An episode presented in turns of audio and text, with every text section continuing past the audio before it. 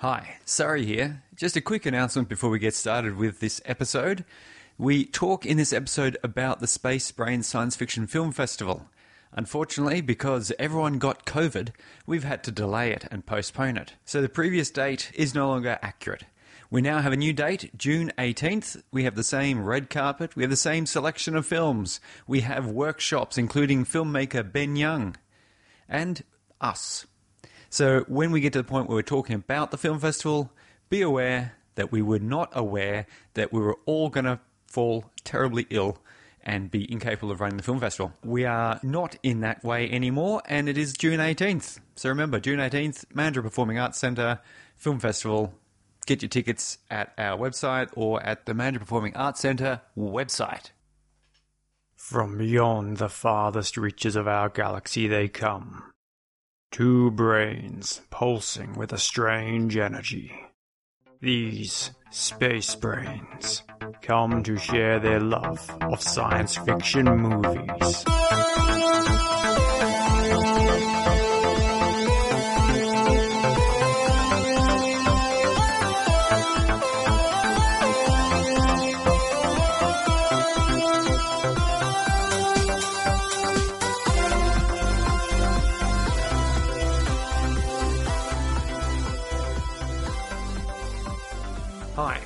And welcome to Space Brains, the show where we joy watch sci fi movies and then talk about what was good and what was great.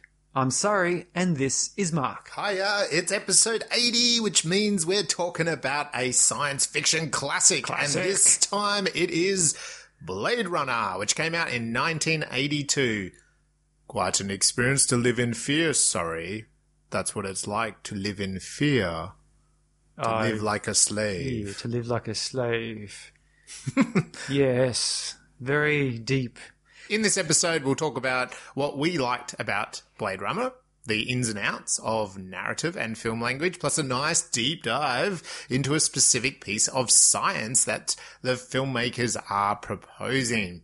This version of Blade Runner, I don't know which version you actually got your hands on, Sorry, I watched the I don't know, final recut third time through. Ridley Scott's kind of watched it and liked it and Oh. edited it and put it back. To, I don't know. Who knows? It, there's so many versions of Was this Was it called. The Final Cut? I think it was the final cut. Okay, there are seven Uh, versions.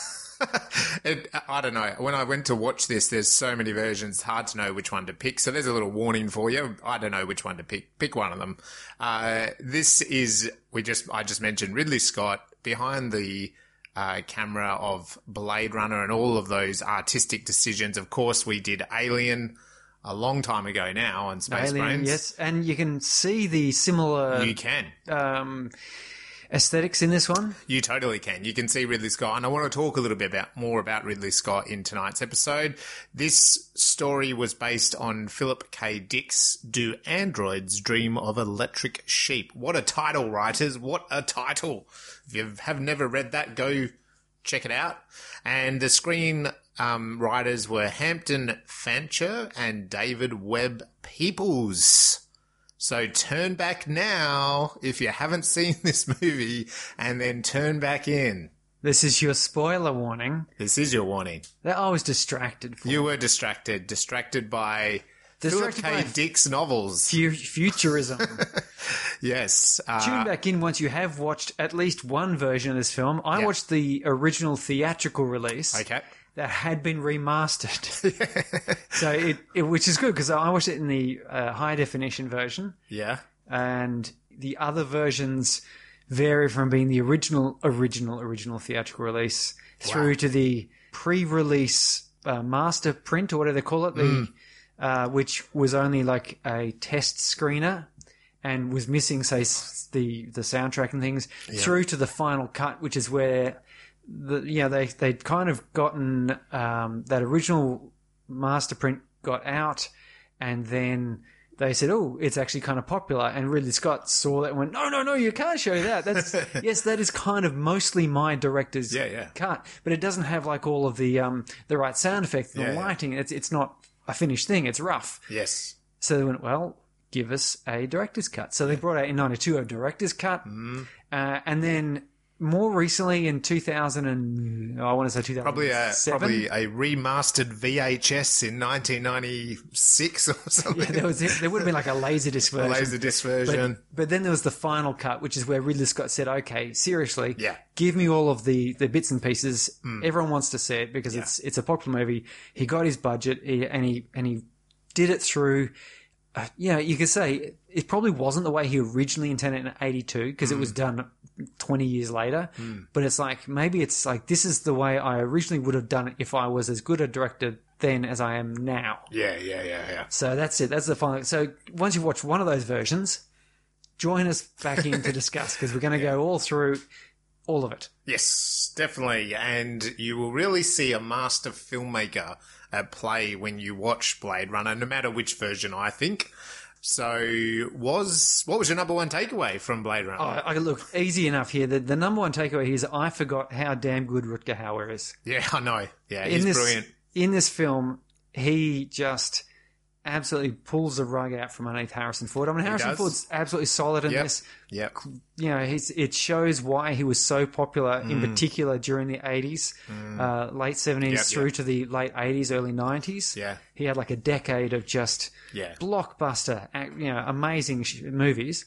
Yeah, after not being able to get into really Yeah. mainstream movies until Star Wars, and, and Star Wars was just a gamble of a film anyway. And, But then Rutger yeah. Hauer comes along in this film and he he plays such an interesting and uh, nuanced android learning emotions but also with solid military training like this Yeah. weird combination of a serious strong decisiveness and tactical you know Creature. nous Yeah.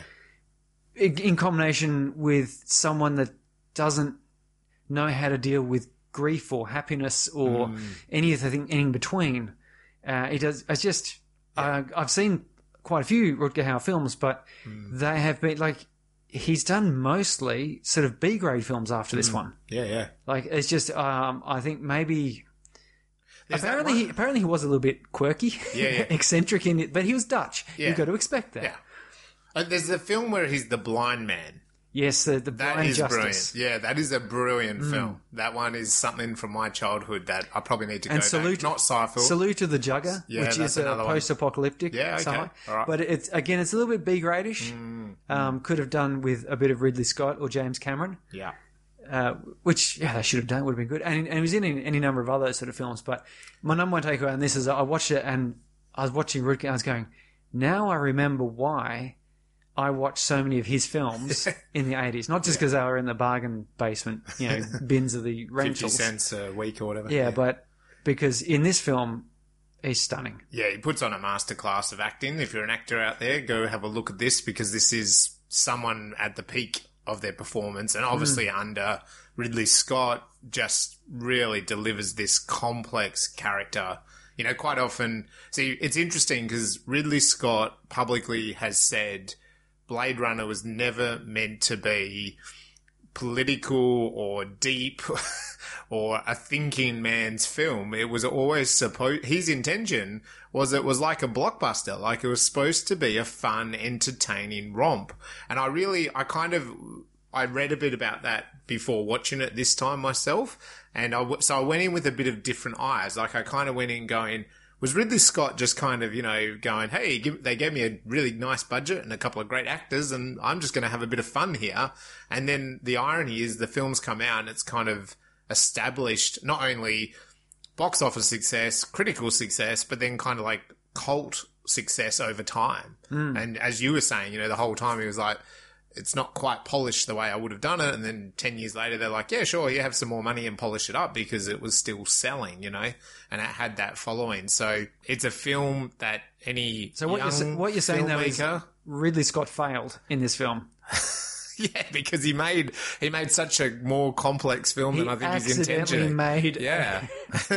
a classic. Yeah, well, but maybe that's how you make a classic. Like your your, your intention shouldn't be, I'm going to make a classic. Oh, I think it's too hard to like, do that. It's like, but I mean, in saying that, you and I want to come back to this later, but you look at the cinematography, you look at that acting, like you look at that subtext that's going on with Rutger. You look at uh, even how Harrison delivers his character. They're all kind of standalone masterpieces in a way. Hmm. You know, there's there's so many aspects of this film that is a masterpiece. Like, and so many other times you watch a film, you're like, wow, the production design, especially in sci-fi, like the productions, like the special effects are phenomenal. But you know, maybe bits of the story needed a little bit more editing or a bit of tweaking, or you know, the actors weren't quite present or complex enough. But that oh, the way they showed us the future was incredible. But this is a film where sort of each of those lines are just that peak grade material. And it's a real pleasure to watch this, especially the version I watched this time. I really enjoyed. Yes, there's likewise. I have to say, so this is um, it's got a lot going in there. You've just mentioned a whole bunch of stuff, but we like to ask the question: Is it hope, warning, or experiment?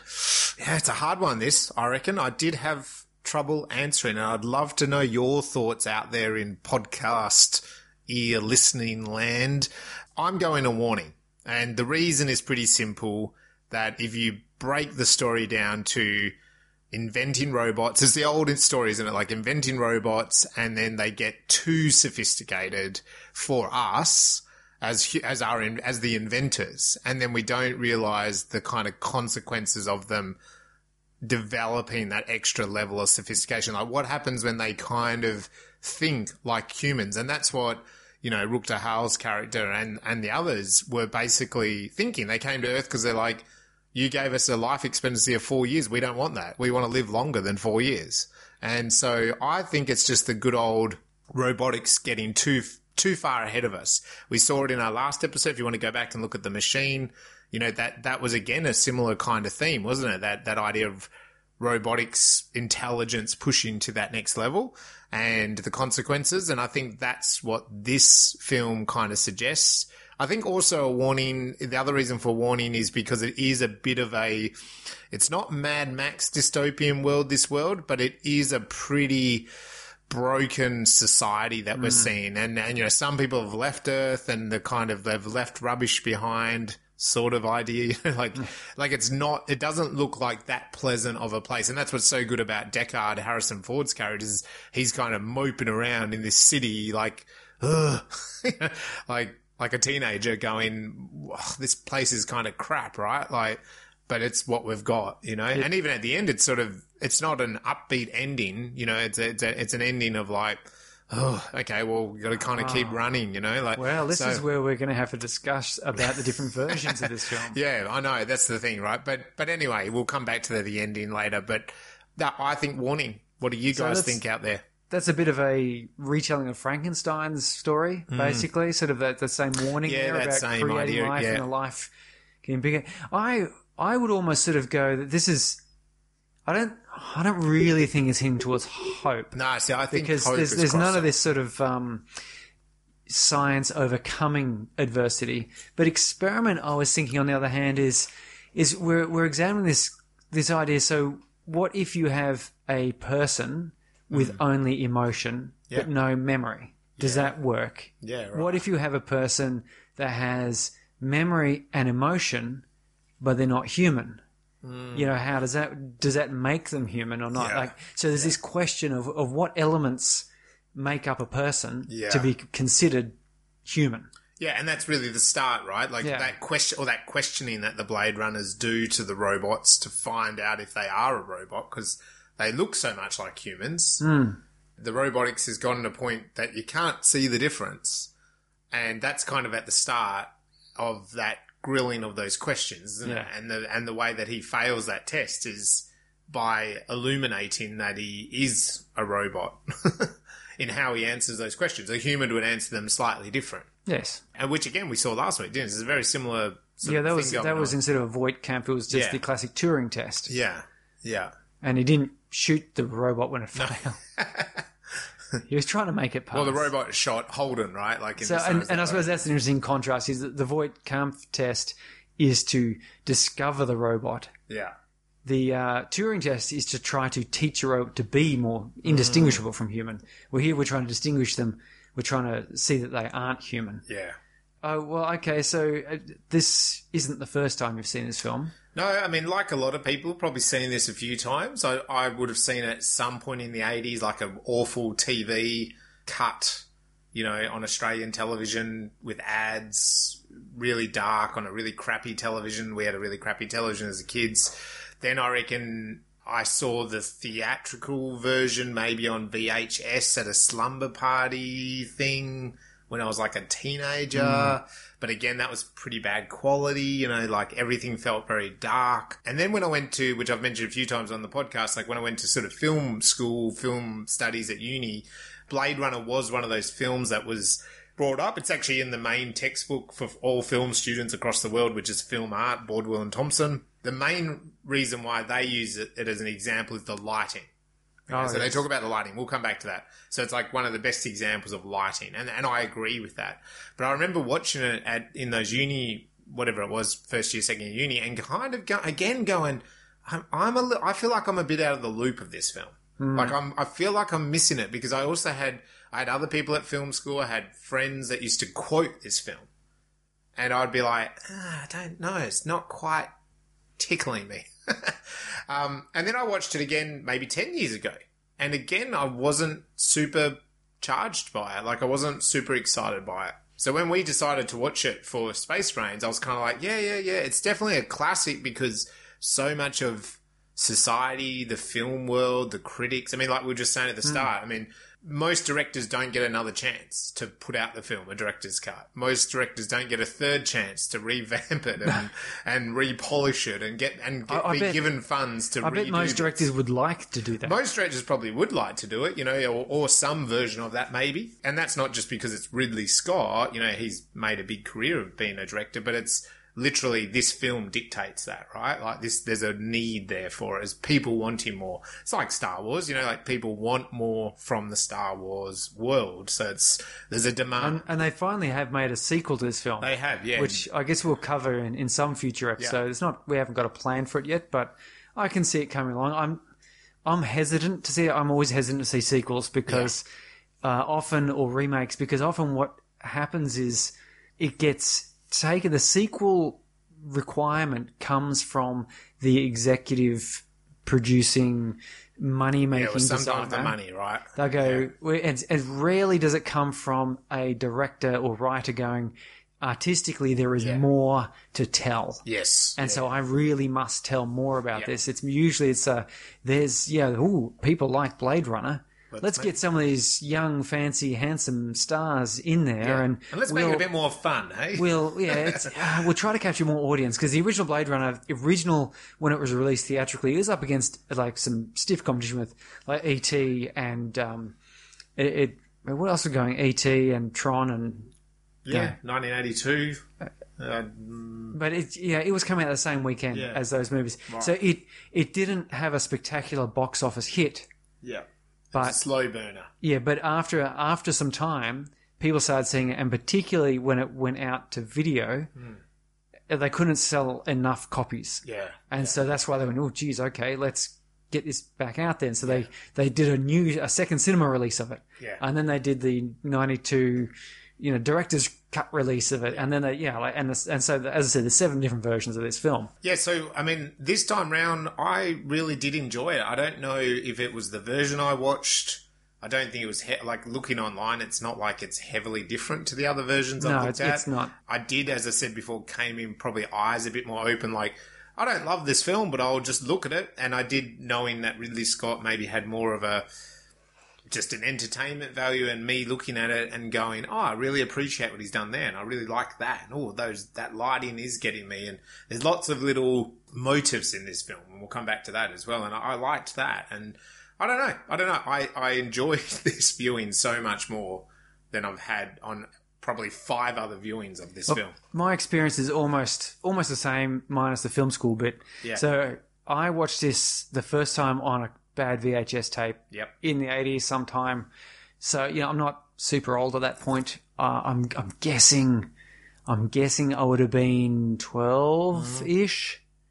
And I again, I found it as a twelve year old, it's pretty freaking boring. Yeah. Like it's not a twelve year old's movie. No. Which is the problem because most movies released today are twelve year olds movies because that's where the money is, right? So this this didn't really thrill me. But in '92, so I was I was an older teenager, uh, still probably interested more in flashy. You know, in '92, what I'm coming through like Terminator 2, Yeah. and uh, I ju- I'd seen Predator and RoboCop and Total Recall, and and then I'm seeing this movie, Hmm. director's cut, and again I was kind of like, ah, yeah, oh, I'm okay, yeah. Yeah, yeah.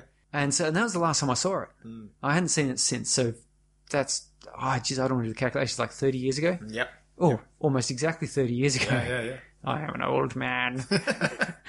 yes, when 900 you reach, not so good will you look. So it uh, makes this actually. It is. It makes this forty. It's the fortieth anniversary. 40th anniversary. And It's our eightieth. It's our eightieth episode, and it's the fortieth So anniversary I, of I watched this, you know, a few days ago, Yeah. But I, I put on the Space Brains goggles. Yeah. And that's that's why we talk about joy watching here. You, You're going to go into these films, even if you heard bad things or good things, whatever you go, Yeah. you go in to joy watch. The idea is That's just right. like uh, if you were hypothetically hand the keys to a car and pointed to a paddock Yeah. or, or a racetrack, and then someone says, "Look, just go nuts," and you go, "Oh, squid! I get to ride a car as fast as I can around a racetrack." Yep. If you came and found a Ferrari, yeah, you're going to be pretty excited. Yep. If you came out and found an old Datsun Cortina, you're still going to be pretty excited. You go, so I can just thrash this as hard as I like, right? Yeah, yeah. sweet. Yeah. And it's the same thing. So you come to these movies with that same attitude of like, definitely. I'm going to enjoy the science fiction out of this, even if even if the most enjoyable part of this movie is simply the lighting or the fact that they hit the um, inciting incident right on 12 minutes and it was a compelling inciting incident. yeah. If everything else is rubbish, that's what I'm going to get out of this. And so I went into this film like that. I thought I'm going Mm. yeah. to get something out of this. Yep. I was immediately blown away. Yep. I, I was looking at the, the special effects. I went because I got the high definition version Hmm. out, uh, and as I said, my previous viewing, I saw a cinema release of it, but I was probably a bit more interested in more explosions and gunshots. Yeah, yeah. And prior to that, it was a, and I was also still remembering the old VHS, which was only a few years earlier that I'd seen it. Yeah. Yeah. And so watching this one the other night, you know, high definition, I was looking at this world and I went, I thought to myself, okay, even before any actors appeared on screen, we're seeing that opening images. I went. Yeah. this is really good. Yeah. Yeah. That And- that opening city shot is an amazing. And it shot. was just like, like the, the idea of having the, the gas burn offs Hmm. in the midst of the city sprawl. yeah. Which, which kind of you're going, is that because they're drilling oil there, or is that because it's rotting so much underneath that they've got to take these rotting gases, which I'm thinking is the idea, Yeah. Yeah. and burn them off up in the atmosphere because that's all they can do with them. There's just too much of it.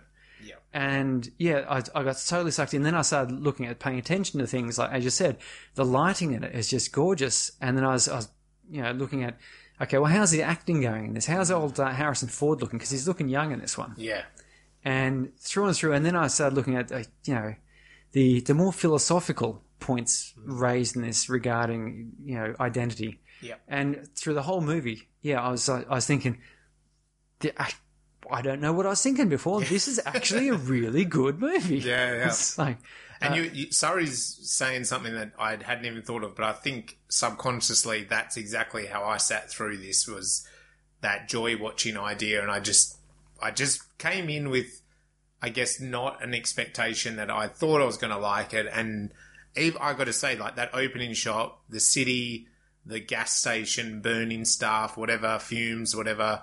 The flying car that comes past, and then you start just slowly migrating into that cityscape, and and thinking that city's not been done with computers; it's been done with matte uh, matte painting, and this is point. practical, you know, props and all that. And apparently, that Tyrell pyramid was actually nine feet tall in real life. Like that's how big of a model they built, you know. And um, it's just you you take that in, and the fact that then they had those giant signs and the flying cars, and it's something that Ridley Scott is quite known to do, which is that moody landscape. You know, in his sci-fi films and his non-sci-fi films, he does a lot of those huge landscape shots that are very moody. You know, and and that opening shot of Blade Runner is very moody. yes. and I, I, it, I, it pulled me in, sucked me in. What was your favourite scene?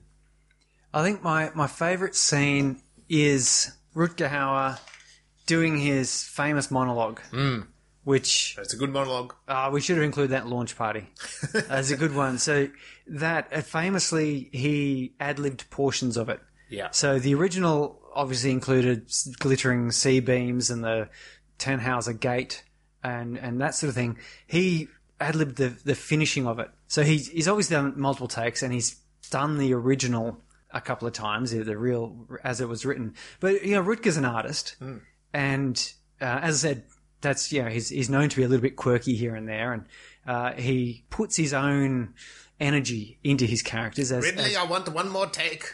One one kid says, "I'll need another take."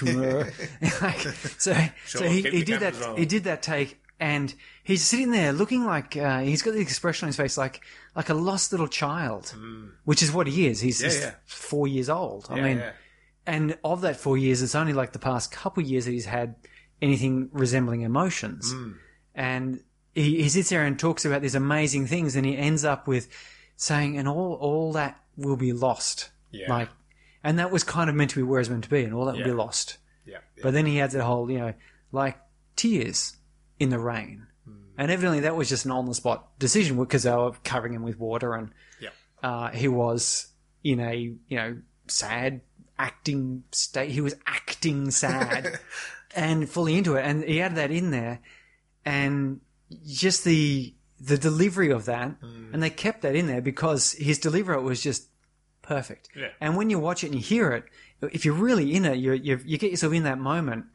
It is very touching and. Yeah. and sad, and you and you think, you know, like he's talked about essentially quite horrible things like warfare Yeah. and explosions, and I don't know what a C beam is, but it glitters.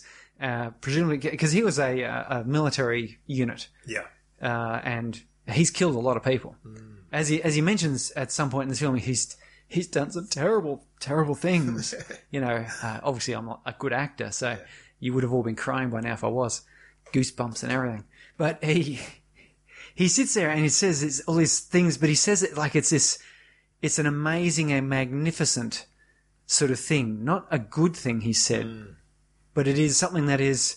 Um, spectacular and, and momentous and moving and important, and yet it's going to be lost Yeah. Because it's only been replicants doing that. Yeah. And him in particular, he's gotten down there and it, and it's and it's done. Yes. And yeah, you can't help but feel that sense of loss with it, and that like tears in the rain, with the rain pouring on him, and the way he delivers it, it really uh, it really touched me. Yeah, well, it, it's quite quite a metaphor that, isn't it? Because, and I liked you just describing him like a, he is a four year old child. So he's it's almost like he's realizing at that moment of death. It's it, what he's realizing is so much more profound than us humans. Like us humans are going, just kill them all, like just destroy them all. You're not even Yeah. trying to think through what could we actually gain from this? Like, what could we do? It's the fear factor again as a human, isn't it? And even with Tyrell, you know, when he visits him, that that scene's in, I loved that scene because he says like he's trying to like almost cuddle up to Tyrell. You're the maker. You're the father. You Yeah. know, and and he goes, no. Like I can't fix you, I can't do it. And aren't you a beautiful killing machine? And so therefore he goes, yeah, okay, I'm a killing machine. I'll kill you, father. You know, basically. And I thought that scene was a really amazing scene hmm. because he he was more he was even then more mature than the humans and then right at the end it's the same thing like he's trying to kill Deckard Harrison Ford but he doesn't he, sa- he saves him and you see him thinking that through that's why the acting is so powerful from him in particular is you can see there's stuff going on behind his eyeballs can't you Yeah, which is which is very human, but it's he's not human. So as us as the audience, you're really compelled to love his version of that character. And Yeah. he just deliver. I mean, the the scope he delivers throughout this film, he goes from uh, sort of almost like logical machine, um, absolute badass villain that you've ever seen, and then kind of emotional reasoning and childlike behavior as well. So he does the whole gamma ray of emotions throughout this film. Whole- he must have been exhausted. the whole C beam. You mean? Yeah. he must have been exhausted. It's kind of, um, you know, you, you see these films where actors do this and they come back around where, yeah, maybe afterwards they're not quite there the same way as they were before the filming. yeah, I, I don't know. It, it was it was a very moving piece, and it's full. Of, I mean, this whole film is full of yes, th- these quite suddenly intense mm. moments, but there's also a whole lot of science in all of this, mm. science fiction, which is mm. great. That's a whole world full. Yeah, it's a world building. Was there some part of that science fiction that particularly caught your attention? I liked that Tyrell, Ty- Tyrell, sorry, made Rachel. So I guess she was like an assistant or something, right? And then he made, so he made her as a robot, implanted the memories. She thinks she's human. Yeah. So I just thought that's a really cool concept, isn't it? Like that itself could be a film. Like a person questioning whether they are a robot or not. Yeah, Right. I mean, you could almost have put that subtext into this film Yeah. And had, you know, Deckard question whether he was a robot or not. That's right. Yeah, totally, totally, and that's what I've felt like before. But yeah, like it was that kind of whole concept of just just that bit, you know, like that, like he, he got tested on her, you know, and she's she thinks she's human, so she's not treating because we've seen already Leon do the test and how he reacted, but then now she's not reacting that same way, and then it's a nice bit of kind of uh, you know, it's a nice character development that then she comes to Deckard's apartment after that and kind of is like, yeah, but I'm not a robot, right? Like I'm not, and he's like, no, yeah, yeah. and she's like, no, no, no. And he's, he oh. doesn't even have to say anything. And she's she's like, holy shit, I'm a robot. like, like, and she storm, like, she kind of storms off, right? And then even later, she's the B story of this film. And I thought it was a really cool B story. Then even later, there's that whole scene where after she saves him, that he, they kind of have a really intimate moment. And so very human like, he kind of makes a move to her. Now, unlike a robot, more like a human, she's, she doesn't want that Yeah. because of all the pain and anguish she's going through. So I just thought that actual um, development was a really cool sci-fi development. It's like, could you imagine? I mean, and I suppose it was setting up Tyrell that he wasn't necessarily like this ethical um, maker of these machines, was he? No, and I think I think you could tell that from the point where he he said these we've developed these machines to the point uh, you know the Nexus Six is so advanced that it starts to develop its own form of emotion. Yeah. Oh, what are you going to do about that? Oh, well, we just kill them early. and it's like that's that's really. I mean, yeah, they're robots that you created for work. Yeah. So there might, is one of these blurry lines is if you get them fresh off the production line hmm. and then you chuck them straight in a vat of acid and melt them back down again to components to rebuild.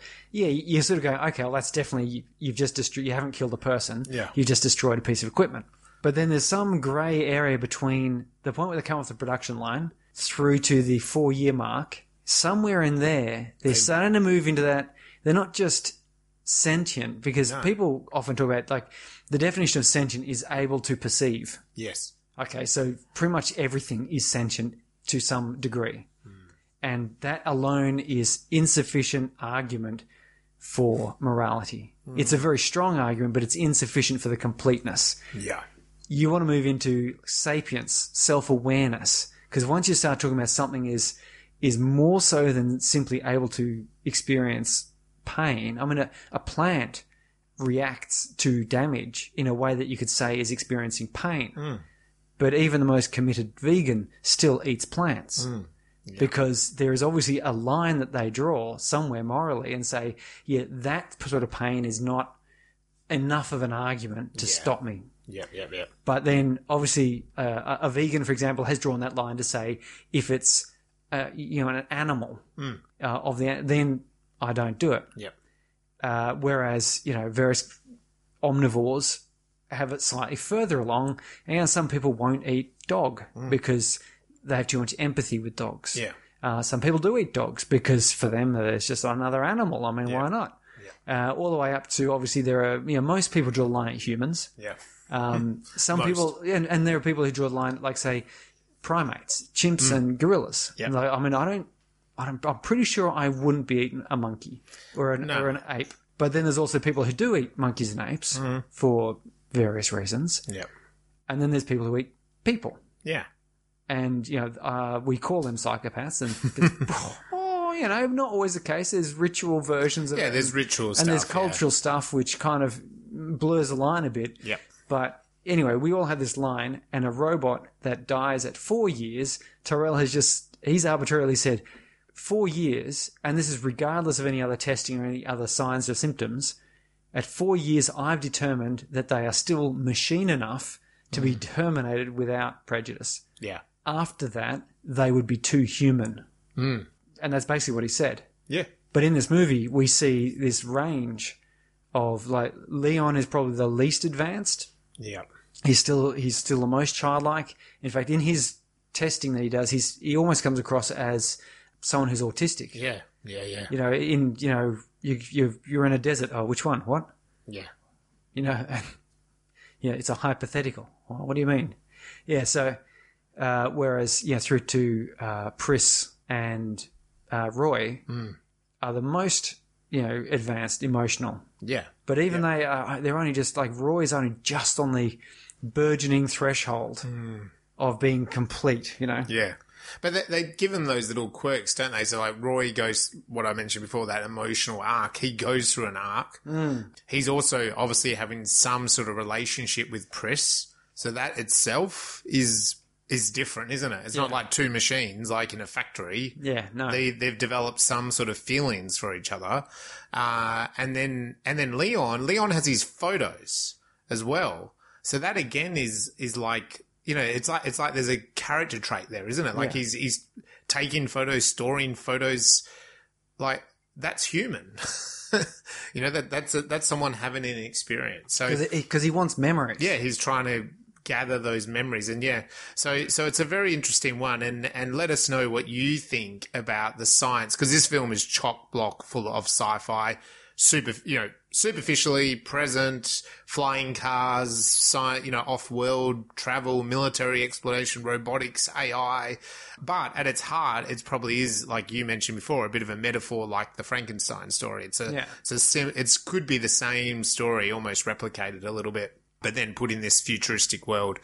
So let us know what you thought about some of that sci-fi. I think we should quickly touch on. By the time you are listening to this episode, you we would have put on our inaugural Space Brains Science Fiction Film Festival. Yes. So, well, I'll just pretend we have. Gee, that was a great day. That was a program. fantastic day. What a day! Gee, man, it started at 11 o'clock, and when we had these workshops with, you know, award winning uh, directors of, you know, Netflix films and TV shows and Hollywood Publi- movie, and published authors, published authors and scientists and sci- science fiction The most- experts. awesome podcasters. yeah, in the world that you're listening to right now. Yes. Um, putting on a display of podcasting prowess and, you know, like a red carpet event, you know, glorified live on the internet, maybe.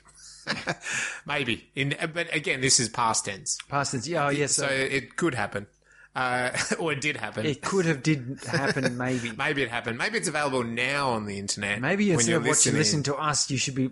You can watch both. Watch. Yeah, you could do both. Anyway, Yeah. So yeah, we're gonna we've got uh, the film selections went out, so you're gonna know what's going to be screening. and wasn't there some crackers in there? Sorry. uh, there, there are some.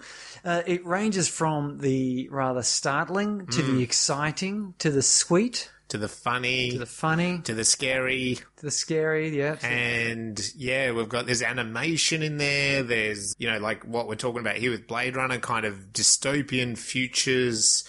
Uh, and then there's real emotional arc ones, like based, you know, real true got- emotional arcs. we've got computers and cloning and robots. Oh, yes, so much, so many different science fiction elements. Plus, a couple of the films are student films, and they just still blew our socks off. Um, unbelievable that students have made it. There's also, you know, quite a few local uh, West Australian films in there.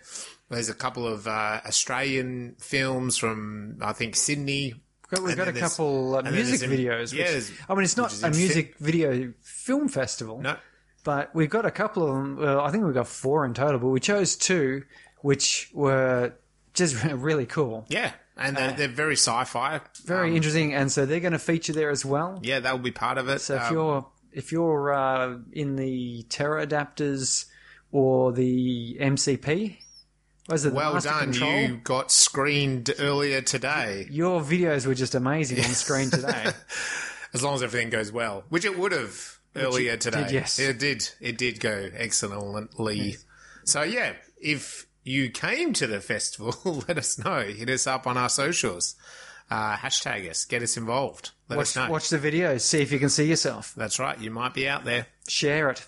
Okay, so let's get into some details about Blade Runner, the 1982 version, and why it is considered a classic. We've just gone through some of the kind of original starting points of where Sari and I sit and what we've seen about Blade Runner in previous times. So, mentioned Ridley Scott, champion filmmaker, you know, he's someone that's been in the Hollywood system now 40 years. we did an earlier episode, another classic, Alien. I, you know, if you haven't seen Alien, go watch it. Listen to the podcast. This was a pretty similar time, wasn't it? That um, Blade Runner only came out a couple of years after Alien, and it was based on the Philip K. Dick novel "Do Androids Dream of Electric Sheep," and the screenplay credits go to Hampton Fancher and David Peoples. Uh, Harrison Ford, we mentioned, plays the Rick Deckard. Rutger Hauer plays Roy Batty. Sean Young plays that robot Rachel. Edward James Olmos plays Gaff. I liked Gaff. You like Gaff, the cat, the you know, the other police officer. Well, he's the um, origami man, and Yeah. if you've seen Android, no, what's it? Was it I Am Mother? I am mother. Yeah. Because there's another movie, film out now called Android Mother or Mother Android or something. No, I Am Mother by Western Australia's own Grant Sputore. He, he Grant included in I Am Mother mm. the use of origami with robots mm. and the little origami message left behind to indicate a visitation. And Gaff is famous for that, mm. and that's where some uh, I want to say controversy is thrown up between these different versions of these films. Yes, okay. We'll come back to that controversy a little bit later. Controversy's good. Stick around. We'll reveal some controversy. Uh, Daryl Hannah, as well as in there, plays Pris. William Sands plays that JF Sebastian. It was filmed in California, had a budget of six million. Not a bad uh, budget for 1982. Probably could be a little bit bigger It, it for was Ridley, still but smallish. Uh, like when you take into account that Star Wars was thirty mil, yeah, right. which was at the time Huge. seemingly huge. Yeah. Uh, but it did do a return of 40 million at the box office. So that's not too bad. That's not too bad at all. And that doesn't even take into account, you know, the global ongoing sales of all those other versions that have come out there's- since. There's so, uh, a new role playing game that got kickstarted just the other day Yeah. and was funded within minutes. So, so I think this is the thing. I think it's probably done 10 times that kind of amount of money. And Warner Brothers is the company behind this film. It, you know, it, it's a stayer. It's something that they can kind of keep going back to. Um, you mentioned that sequel. Ridley Scott was kind of in line to do a sequel around 2003, 2004, some sometime around then. Um, the same screenplay writers came back and they had another idea. Then that kind of got scrapped. Um, and it had some funds for a while, and then Ridley wasn't interested. Um, and it went through a couple of different hands, a couple of different directors for a while there before they sort of settled on where they got to that sequel in, in I think it was 2017, something like that came out. Yeah. So yeah, we'll probably have a look at it in a future episode. So anyway, with narrative, we're going to break down the main narrative plus talk about some of those film aspect, aspect parts of this film. Uh, we like to break down the narrative into that good old fashioned three act structure that you will find most films, novels play into. Uh, the, this is based on a lot of the script writing teachers that you can find yourself, Campbell, Snyder, McPhee, McKee, sorry, McKee, not McPhee, uh, and Field, but there's plenty more out there that still talk about this three act structure. What is the first act about? Sorry. The first act is all about introductions and it's about setting the scene and getting us into the story itself, which is very important Of course. because there are films that Don't, do don't that. seem to get to that point where they hook you. Yeah.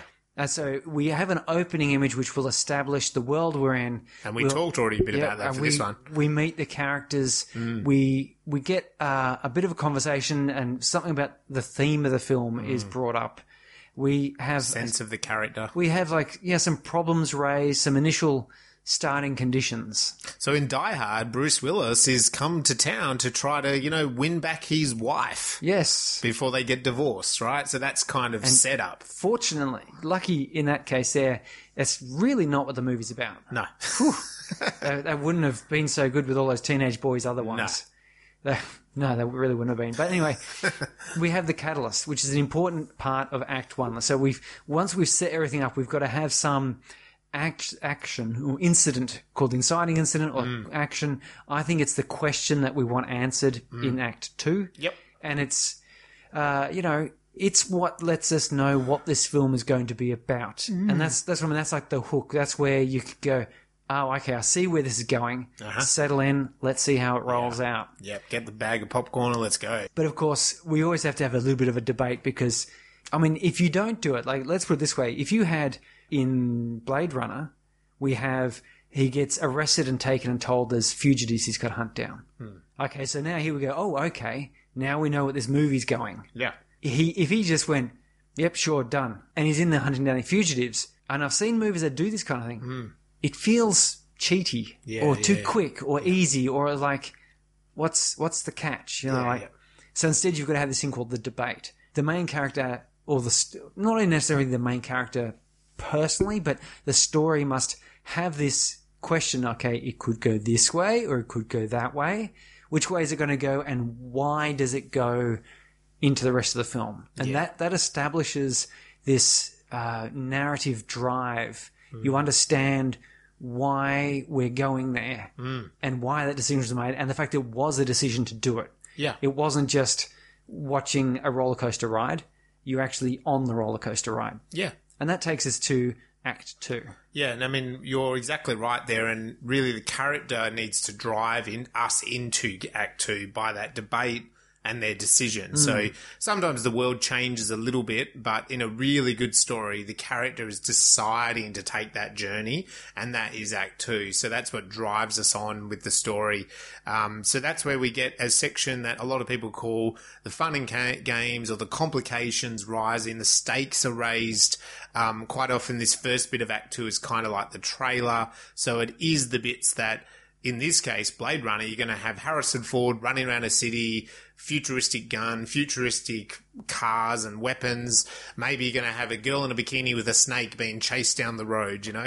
Yes. That's the fun in games, you know, they, and maybe you're going to have like questioning robotics and not robotics, and you're going to have Rutger Hauer, you know, like tackling someone and, and pulling someone's eyes out. And, you know, th- these were, are going to be the act two fun bit of the film because the setup, like Sari said, the inciting minute, the decision is, oh, we've got these four replicants, robots loose in a city, and you're the only one that can hunt them down to save the day. So now we've got to have Harrison hunt them down. So that's the fun, fun and games. And that's shouldn't be easy and it's not easy for him. So that's what makes this interesting and you want to watch on. So there is complications. What is something that is really great as a complication in this is that the robots are or the replicants are so powerful that Harrison Ford is not like Arnie where he's up against ones and he's a super strong guy. It's like, no, these robots will kill you. Oh yeah. They're, You need- they're military robots. Yeah, but they're also just so much more powerful. It, it is like fighting the Terminator. So you can't just expect to go up to them. And so what I loved in this is that he just kind of pulls out the gun and he's just going to fire on them no matter where he is because it's literally the only way to take them down. And they say that very early back in Act 1 that the only way to, to take them down is to kill them. Shoot them dead, I think is the phrase. Shoot them dead. Better Don't to just be, shoot them. Better to be a killer than a victim. That's right. That takes us through to that midpoint. Now, the midpoint, maybe things don't go so smooth for our old main character. So he's hunting them and things just don't quite work out. And so a midpoint is that. It's, it tends to be that now you've had a bit of fun hunting these replicants, but it's not going to all be working out so easily for you.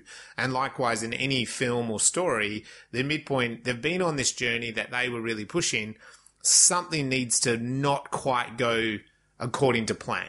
And in fact, now we head into like a bit of territory, which is actually the, your plan is falling apart. Things are turning to shit. People are dying or things are dying around you. Your plan actually doesn't work. So scrap it, throw it out. You need to come up with a new plan or else you will die. And, and in other stories, maybe Blade Runner is an example where yeah, the risk of him dying became higher and higher. But in other stories, it might also be that it's the death of an idea. You know, like the plan didn't work, the dream job doesn't work out, or winning the finals. winning the final, you know, game, and then not actually making it to the finals, and now you can't. You're being disqualified. In fact. Hmm. So, but the whole point of the movie was that we were going to get there and win the gold. Yeah, no, you can't be in the gold medal game. So now what, right? So, so that's the point that gets us to that point. And those characters are sitting on the side of the road. It's raining heavily, as Rutger Hauer would say. You know, tears coming down my cheek, um, and whatever. he said it much better though. You know? He says it much better, you know, and I'm not trying to be as good as him at the moment, but yeah, you're sitting there in the rain and you've got no money and you've, your team's all lost and you've been disqualified, you've been kicked out of the job.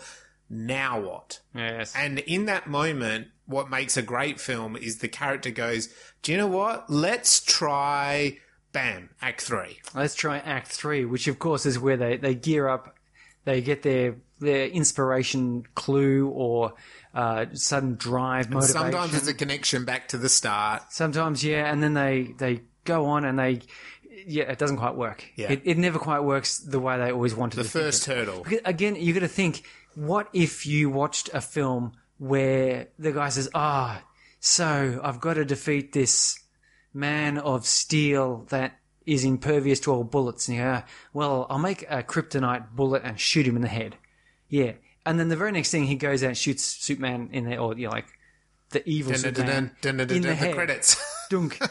and there's celebration, and everyone walks home, and you're like, "Oh, yeah, is that it? why didn't you Is just do it at the start?" Yeah, yeah. Yeah, so it always has to fail. That initial plan always has to fail, and they've got to do. They've got to trust the force. Hmm. You know, they, they they do the first pass on the exhaust ports on the. You know, uh, Battlestar, whatever. it's Death Star, Death not Star. Battlestar Galactica. The, the Death Star, I've got too much sci fi on my brain. Then on the Death Star, it fails to go in there. And then it's too it's small, it's impossible. Use the Force, Luke. Yeah. Okay, so now we, that's that's where we have to have some reversal, some new learning, uh, and obviously the the force is a good one. Uh, and, And and Neo is a good one as well. Neo's like, a good one. See the He bullets. can you know, now like, see, the Matrix. the Matrix. Yeah. Uh, and then they get the actual victory. Yeah. And then we have this closing image. So it's nice to have that that actual victory. You know, it, it can be give up or down a little bit depending on the theme of the movie, but and then we have some closing image where it's like, uh, in contrast to the beginning, this is how everything is now. Things have changed in some fashion. Which there is a nice bookend for this of Deckard, I reckon. Yes. Yeah. Yeah, it's it is, uh, and regardless of which version you see, there is uh, a large portion of it is still the same. Yeah, yeah. Yes. So that's and so that's the end of Act Three. So we'll we'll get into how this movie falls um, into these acts. Yeah. And how it breaks down. Yeah, so just want to talk a couple of stylistic things and then we'll jump into the actual plot. So with Ridley, uh, we said those moody landscape shots. There are uh, there are plenty in this. There's so many of those like shots of the city. The opening, mm, tra- you know, slow dolly into the city, and you have those burning things, and you have the flying car. that The eye like- reflecting the yeah, flames. you know, like like it's it's a very depressing looking place, isn't it? It's not even though it's sort of sophisticated, it's also quite broken looking. But it it is very vibrant though. There's Yeah. people Oh, everywhere. there's there's people everywhere. noise and movement Yeah. and light. yeah, But so it's like humanity's still pushing forward. it is. but it's just not in a good spot. Yeah, it's just not in a great spot. Yeah, that's a good one. So uh, that's the other thing. And what we start to see straight away, and, and this is what opens the film then, is lights play a really important role. So it's all neon lights. It's all dark shadows, this film. We don't see sunlight. hard spotlights. Yeah, there's no sunlight in this film, right? Like it's all neon lights and hard lights on people. We also have fans. We have like imposing fans. And so it opens up and Holden, this man in a suit, is about to interrogate Leon. Leon walks in, he sits down. "Oh, I had an IQ test and he's, ah, we're going to do this other one. He brings up this lights. No one seems very happy. Holden lights a cigarette. This Oh, aren't there a lot of cigarettes scan- in this? Yeah, the, the eye scan comes out. The fan is like circulating really heavily in the shot, which is the whole point there. Um, it's the same when you go back to a really classic film, not sci-fi, but Citizen Kane, which is one of those films that people say it's like the best film ever. One thing uh, Orson Welles did with that was he was sort of the first person to really bring ceilings into the shot, right? And so they do that in Citizen Kane, Hmm. and it made it all feel like tight. And I think that's what Ridley Scott's doing here. Is like the fan in the roof, Uh, like you're feeling like, is that going to chop someone's head off? In, like, like invariably, you get that.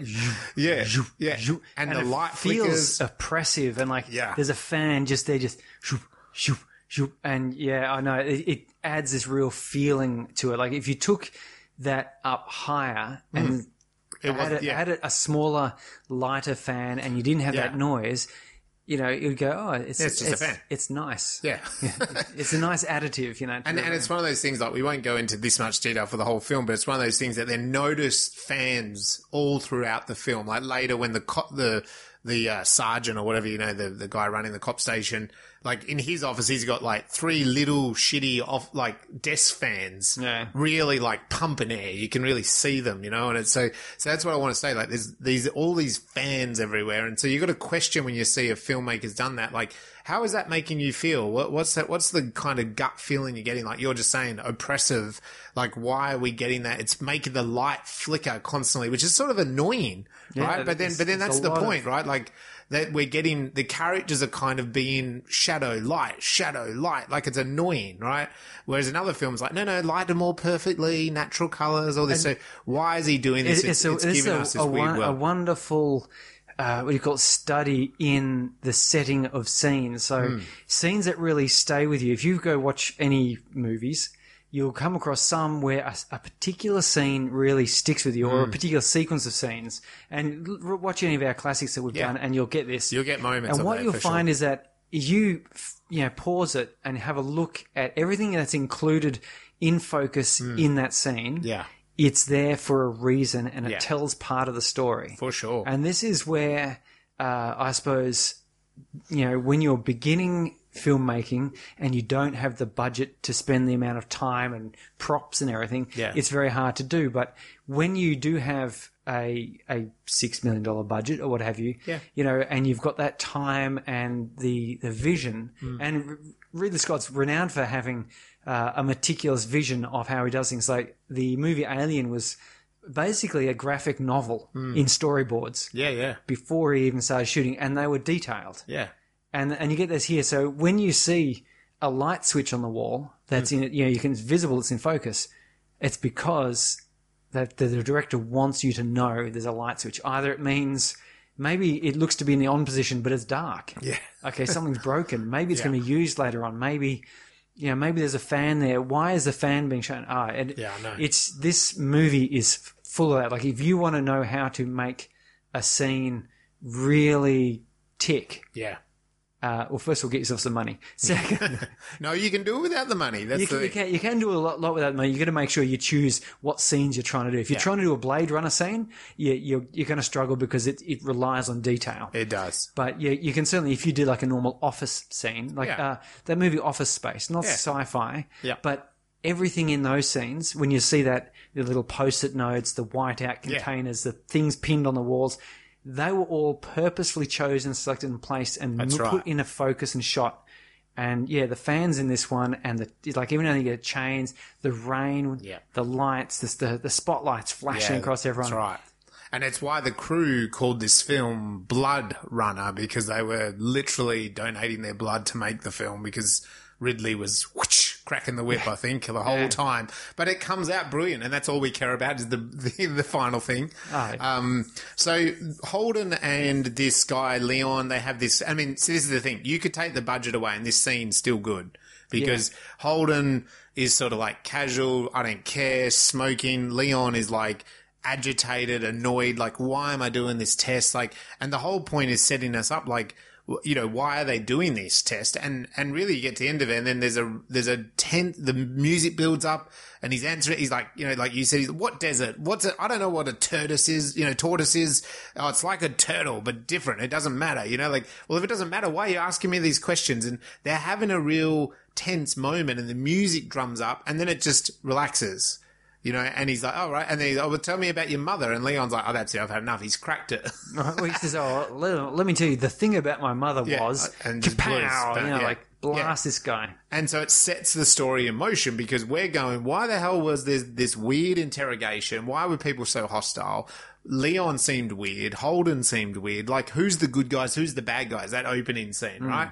And then we cut to Deckard on the street, and you said it's a vibrant street. Again, it's a dirty, hus- bustling, hustling city. Seems to have a very culturally Asian theme going on, even though we are in the it- States. the interesting maybe, thing is it's like- it's all mixed. So there's Yeah. Chinese, Japanese, and Korean all going in on at the same time. Yes, but again, I think it's just trying to imply that it's a future where you know the world population has really quadrupled or whatever, like we sort of talking Yeah, about. it was and- a bit soil and greeny, yeah, it was, but, and um, but more vibrant. Yeah, yeah, but he definitely has this uh, Deckard. We meet this Deckard guy. He's not happy. That's why it's a good bookend at the end.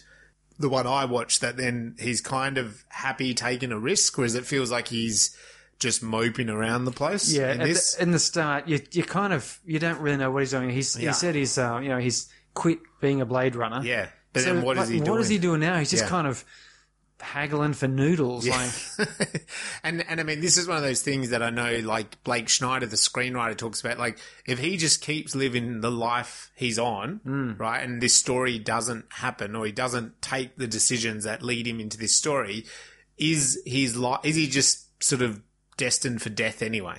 yeah. You know, is there is he is he living a life worth living? Sorry. Ah, You know?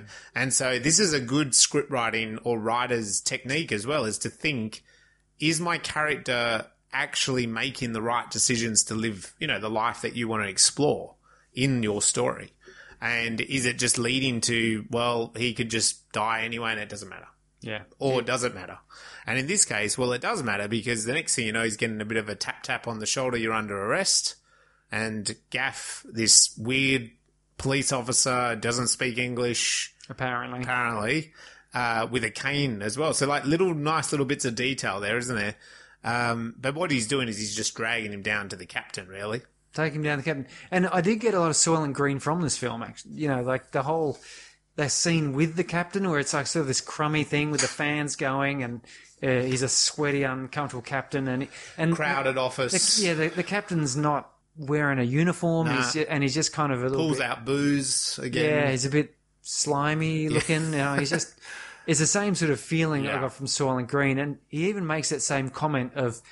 Yeah, if you're not one of the police, you're just one of the little people. yeah, yeah. Which again yeah. in Soylent Green was like if you're not a cop, you're You're you know you're you're unemployed basically, and you don't get to walk in a place and just take everything. yeah. Yeah, So I mean, it didn't raise the stakes, I guess. Sorry, when you do compare it to Soylent Green, there that why was Deckard so disenchanted? But then, what was he actually doing? Well, and If he this, can just afford noodles all the time, well, then it do- maybe doesn't matter. well, see, at this point in the film, it doesn't make much sense. And so when I, as I said, I've seen this film twice prior to this, back when I was like maybe, as I said, about thirty-ish years ago, Hmm. and I was, I think, too young to consider it, and wasn't interested in a movie that would require anything other than Thinking. seeing explosions and, and that sort of thing. So big guns. But when I was watching this time here, uh, I, sorry, people kept talking about was Deckard a a replicant, and I, I remember watching, thinking, going, no, Yeah, he's yeah. just a cop, and that's why it was a boring movie.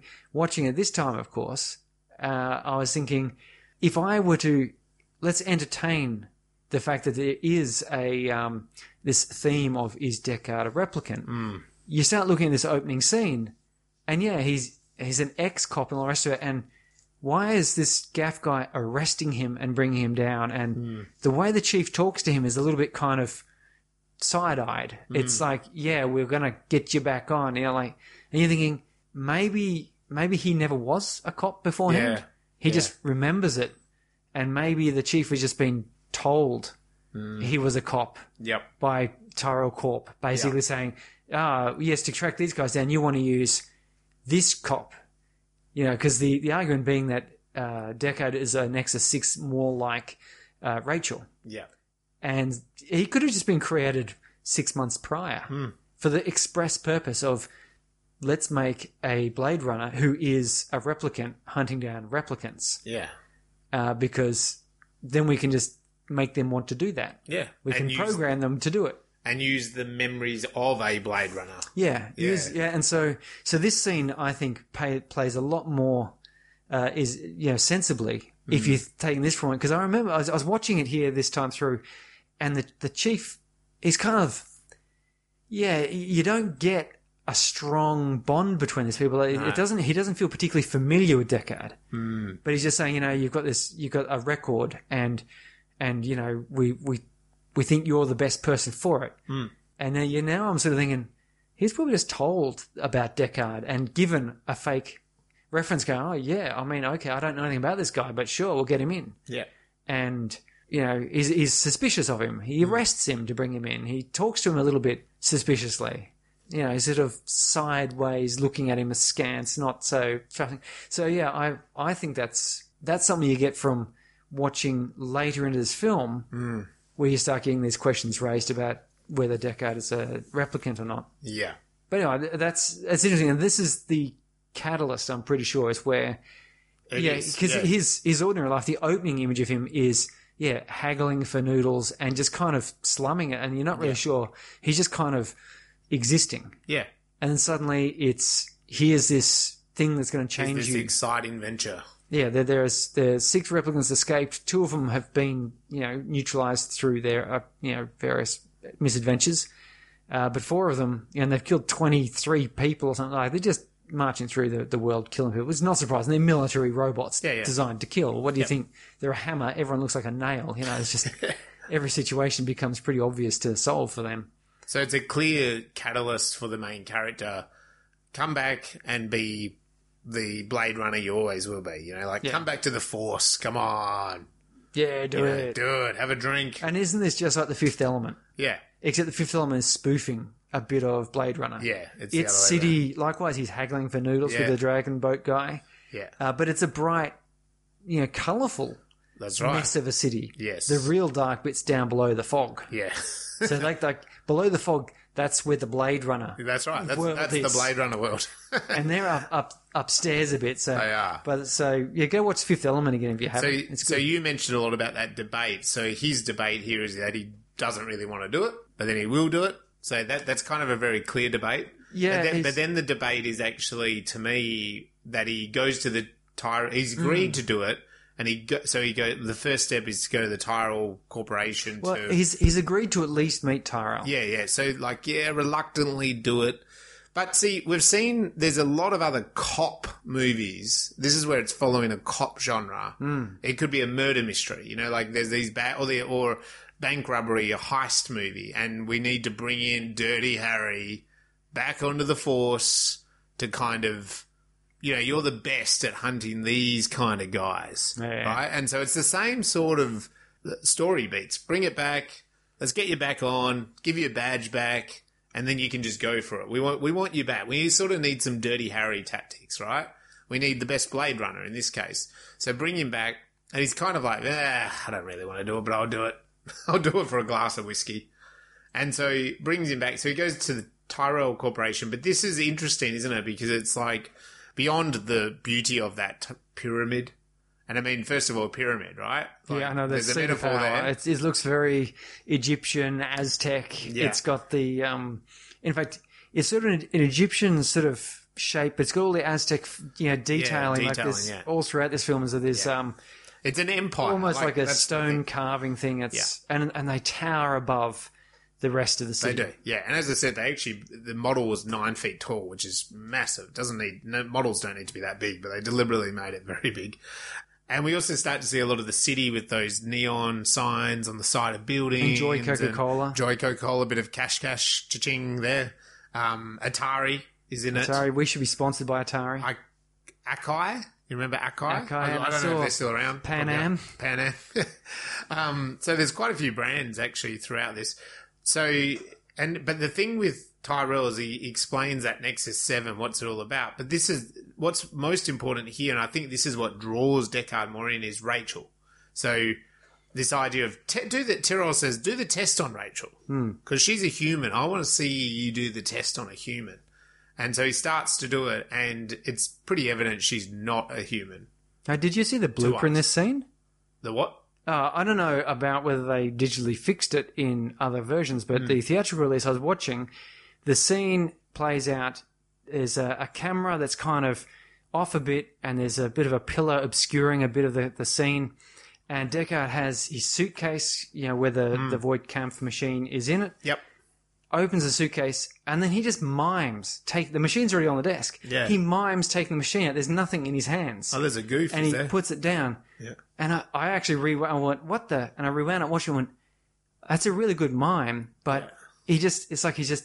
I'm wondering, and I'd love it, Ridley, if you want to come on the show and talk to us. I'm wondering, was that like a rehearsal take? Like they just were taking various takes of it, and it was, you know, uh, because the machine was already out, so he must Yeah. have previously, maybe previously extracted it, or maybe, maybe the machine itself was the prop was a bit shonky Yeah, it's like and wouldn't fit in the case, or they went, yeah, don't move it, like it sits Just, pre- there. just pretend like you've pulled yeah, it and out. so he just, uh, Yeah, oh, yeah. that really, really got me. I, I just, so if you're going to go back, go back and watch it. And that yeah, scene, I don't think that was in the version I saw. the scene where he's taking the suit the uh, out of the suitcase, like they're in the sort of the distance, in the foreground is like some a pillar and a chair and stuff, you know, like yeah, so. Yeah, yeah, yeah. So it's only a, he's only a small character on the screen, but Interesting. definitely miming it. There is that we talked about. They said in the original version, the sergeant, whatever, says there's six replicants, and Yes. one was one died trying to get to Tyrell. Yes. Right, but then in this, in the last version, they say two died because if you do the maths, there's Oh, still I- another one. Well, I thought I thought one of them was caught in the screening. No, but that's a dubbed over line of dialogue. Oh, okay. So Actually, I in the there were- original, in the original, original version, original. they actually say he says like there's six and one died getting Yeah, to so- Tyrell. So there's there's five, but then Deckard only gets four. Yeah, so I was. Uh, there's actually a couple of scenes here where But- voices have been dubbed in, Yeah. like you know, automatic dialogue replacement Yeah, type thing. And if you look carefully, there's it's the lip sync's a bit out, or you know, it's Yeah, bit. something changes. So yeah. different. But anyway, so um, with Rachel, it's kind of evident she's not. So the break into two, what what do you think then was the break into the second act after he sees Rachel and Tyrell? What what kind of takes him on this journey? Uh, I think uh, it was definitely the fact that he was intrigued by Rachel Hmm. having memories. Yeah, And uh, if I get my, um, I look at my notes to see the exact timeline, because this is always a problem when you're remembering these films. Hmm. yeah, back. I know. Yeah, you try to go the exact because one scene is out. So uh, let me see. Uh, is choosing. He meets Rachel. Uh, Rachel has memories. Deckard is intrigued by the idea. He's sympathetic to replicants. We can tell. Yeah, Uh, yeah, so I, I think it's that case where he finds out that she's a replicant but doesn't know it, and that she has memories, and Right. suddenly, and again, this is one of those but she doesn't want to know. She doesn't want to agree with that, does she? No. Yeah. And suddenly you're thinking, as I said later on, there's more hints on this, but you've got to think, what is Deckard thinking about his own memories? And it does is he seem wondering, hang on, if a replicant can now have memories, Hmm. Because probably up to this point he's probably gone, um, replicants can't have, don't have really, you know, they've got four years, that's as many memories as they've got. Yeah, But she had memories of, you know, being childhood. yeah, And so he's got to think, and, and you've got to think yourself, if you're suddenly confronted with this, you go, oh, well, hold on. I've got memories from childhood. She's convinced they're real, they're her memories. But I am convinced that she's actually a robot. So it's a good complication that then I think on a simple level for his quest or his his yeah his quest, it's like ah these guys aren't. The simple way to read this film is like, well then he's going, ooh the bad guys are smarter than what you think. They they can form memories there, and they might have been implanted, but that means they think like a human. Yeah. And so I think on the simplistic version of this film, you could just say, well, then him as the detective is like, "Ooh, I've got to really think like this is juicier now." Yeah, this is maybe maybe yeah. he then quit being a Blade Runner because it's kind of boring for him. He could catch robots Yeah, and kill them. destroying But then now it's like, oh, they're a little bit more sophisticated. This is dangerous. I need to kind of. I'm intrigued by that, Hmm. you know. And so to me, that kind of drives that. It's like a second punch to the story. I, I think also he's got to try and. Down- Like so, he's confused by confronted by Rachel and her existence. Yeah, yeah. And it's like he has to catch these other Blade. Runners. It's a puzzle. the Other Blade Runners. These other blades. Yeah. Other yeah, replicants. These skin jobs. Uh, and in previous times, he would have been the sort of yeah, but he's got to try and catch these um, replicants. I was going to call them blades again. Re- replicants. Replicants. And interestingly enough, uh, the server technology in um, operate, you know, in data centers are called, you know, blade servers that you get. But anyway, he's got to try and catch these guys to almost to try and prove that no, they are just machines. That what I have been doing is not murder, Yeah. execution, but rather I have been, you know, destroying malfunctioning machines. Yeah. So I would say there's also a bit of that there where he's got to try and Justify. yeah disprove what Rachel has the conundrum Rachel has put forward. He's got to try and disprove that and go like Rachel's the only one. Yeah. These these other ones they are just malfunctioning. Yes.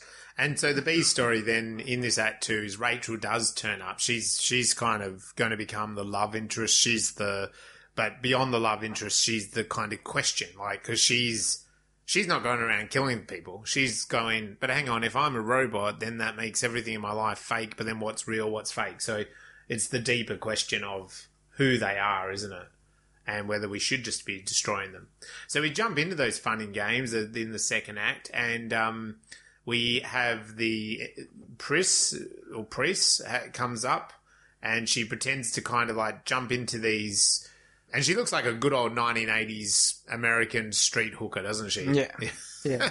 uh, junkie, whatever. She she rocks up. She jumps in these kind of like a homeless person, like under uh, newspapers, whatever. This guy stumbles out of his car, and she kind of deliberately then hops up, and so we can see that she's had some sort of plan. They kind of flirt a little bit. She flirts a bit with him, revealing that she doesn't really have people or money or anything like that, and he invites her into the apartment. Yeah, and we get we also see so well this I'm wondering here if we are getting some variations in the scene ordering.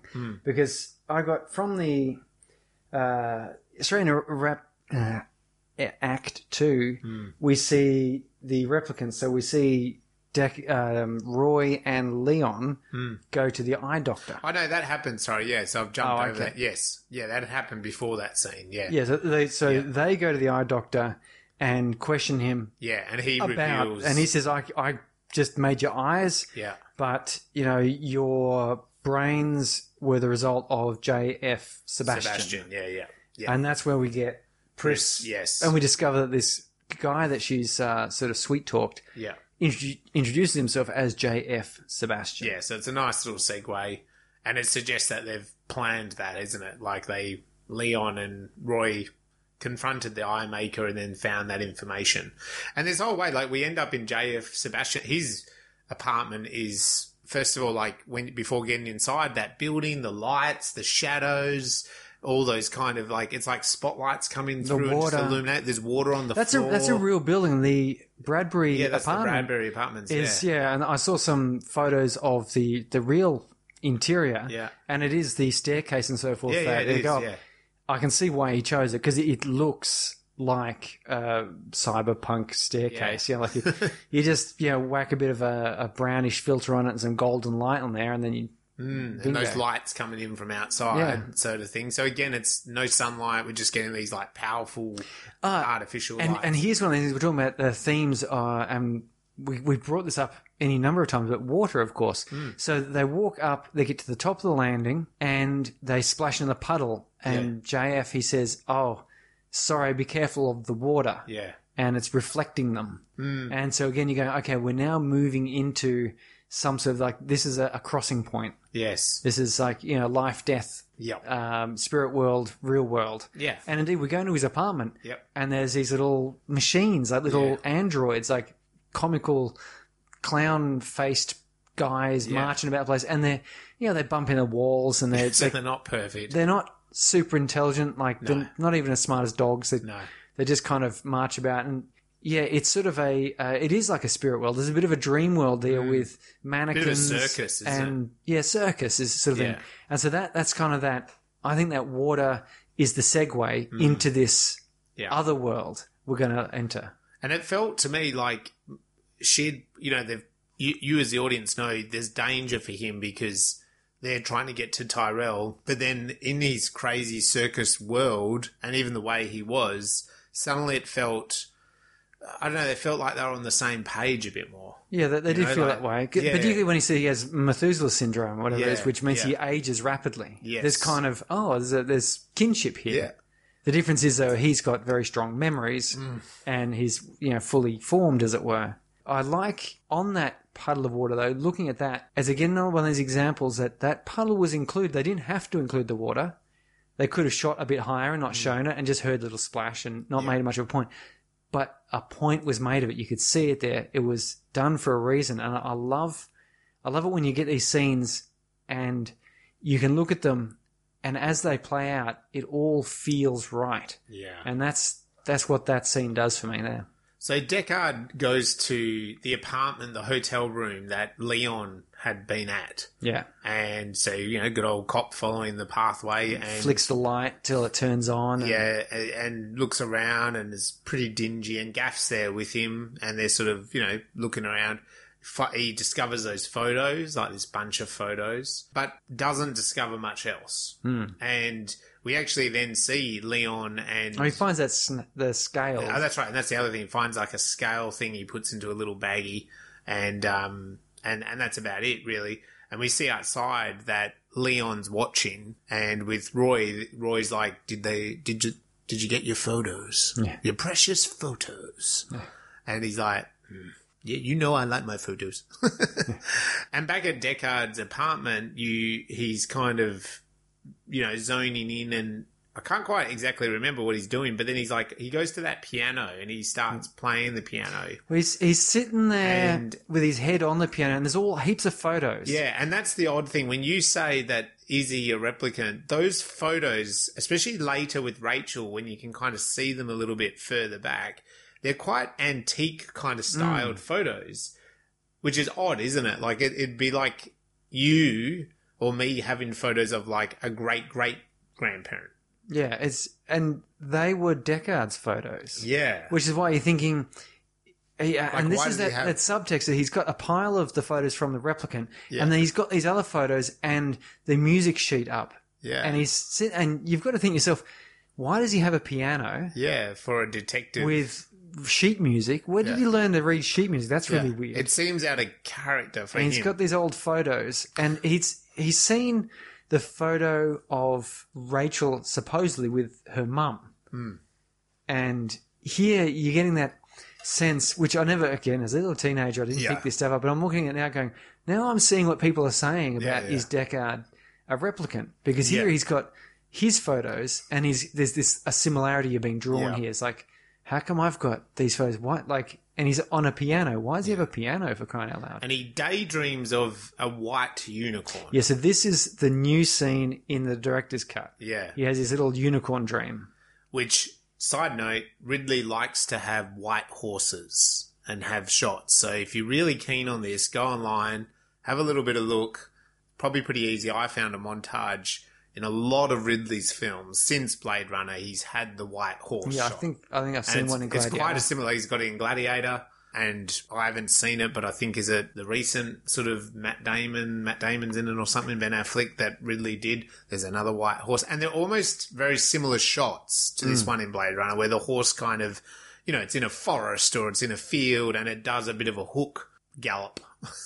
so what I mean is it goes like left to right in the shot, which is very visual, you know, like what you would do with a camera and, and staging a horse. But it's interesting that he's got that in a lot of his films. God knows what it means to him, but it obviously has some sort of connection for him.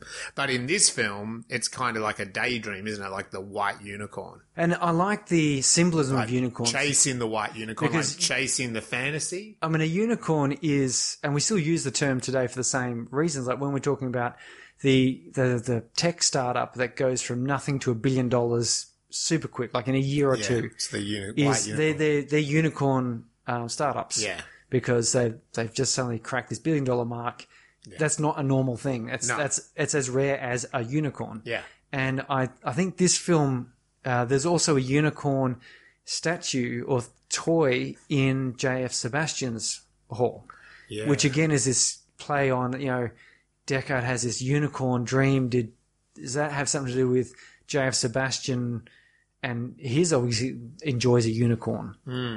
but I also like It's just the unicorn is Rachel is Yeah. the unicorn Yeah, Rachel's the unicorn. right? because uh, she's a Nexus Six that believes she's a human Mm. and is almost almost and it took like hundreds of you know questions to catch her out enough Yeah. to realize that she wasn't uh, human. Yeah, and then now she's realizing she's not a human. What does she do? Which is interesting. Like Hmm. she's she's thinking through this problem, right? Like, but she's also then not just going around killing people. so she is the unicorn. Yes. Yeah. So and then anyway, he has a bath and he's looking at the pictures and he's looking at the scale. This is the famous enhance. enhance, Enhance. enhance, which is still not possible to do this to this quality. Um, Interesting though, they're getting there's there's some very good computer Yeah. programs now which will manufacture detail out of very little, but Yeah. they're they're making the detail. It's not there. That's not there because They're it, using artificial intelligence to figure out what it would probably be like, or what would seem reasonable to be there. And that that is okay. I can accept that. As Mm. someone that knows cameras and film, this has always been something that I've I, I, I go with it. I go with it, but it's always like it's impossible to do that. Yeah, you- and I, I still remember like seeing this as a teenager when I understood cameras as like I think it was actually an episode of the X Files, and they zoomed in and then they clear the focus, and I'm like, you can't do that. Yeah, yeah, no. You can't do that. If you take the photo and it's out of focus, you can't clear it. You can clean it, you can't clear it.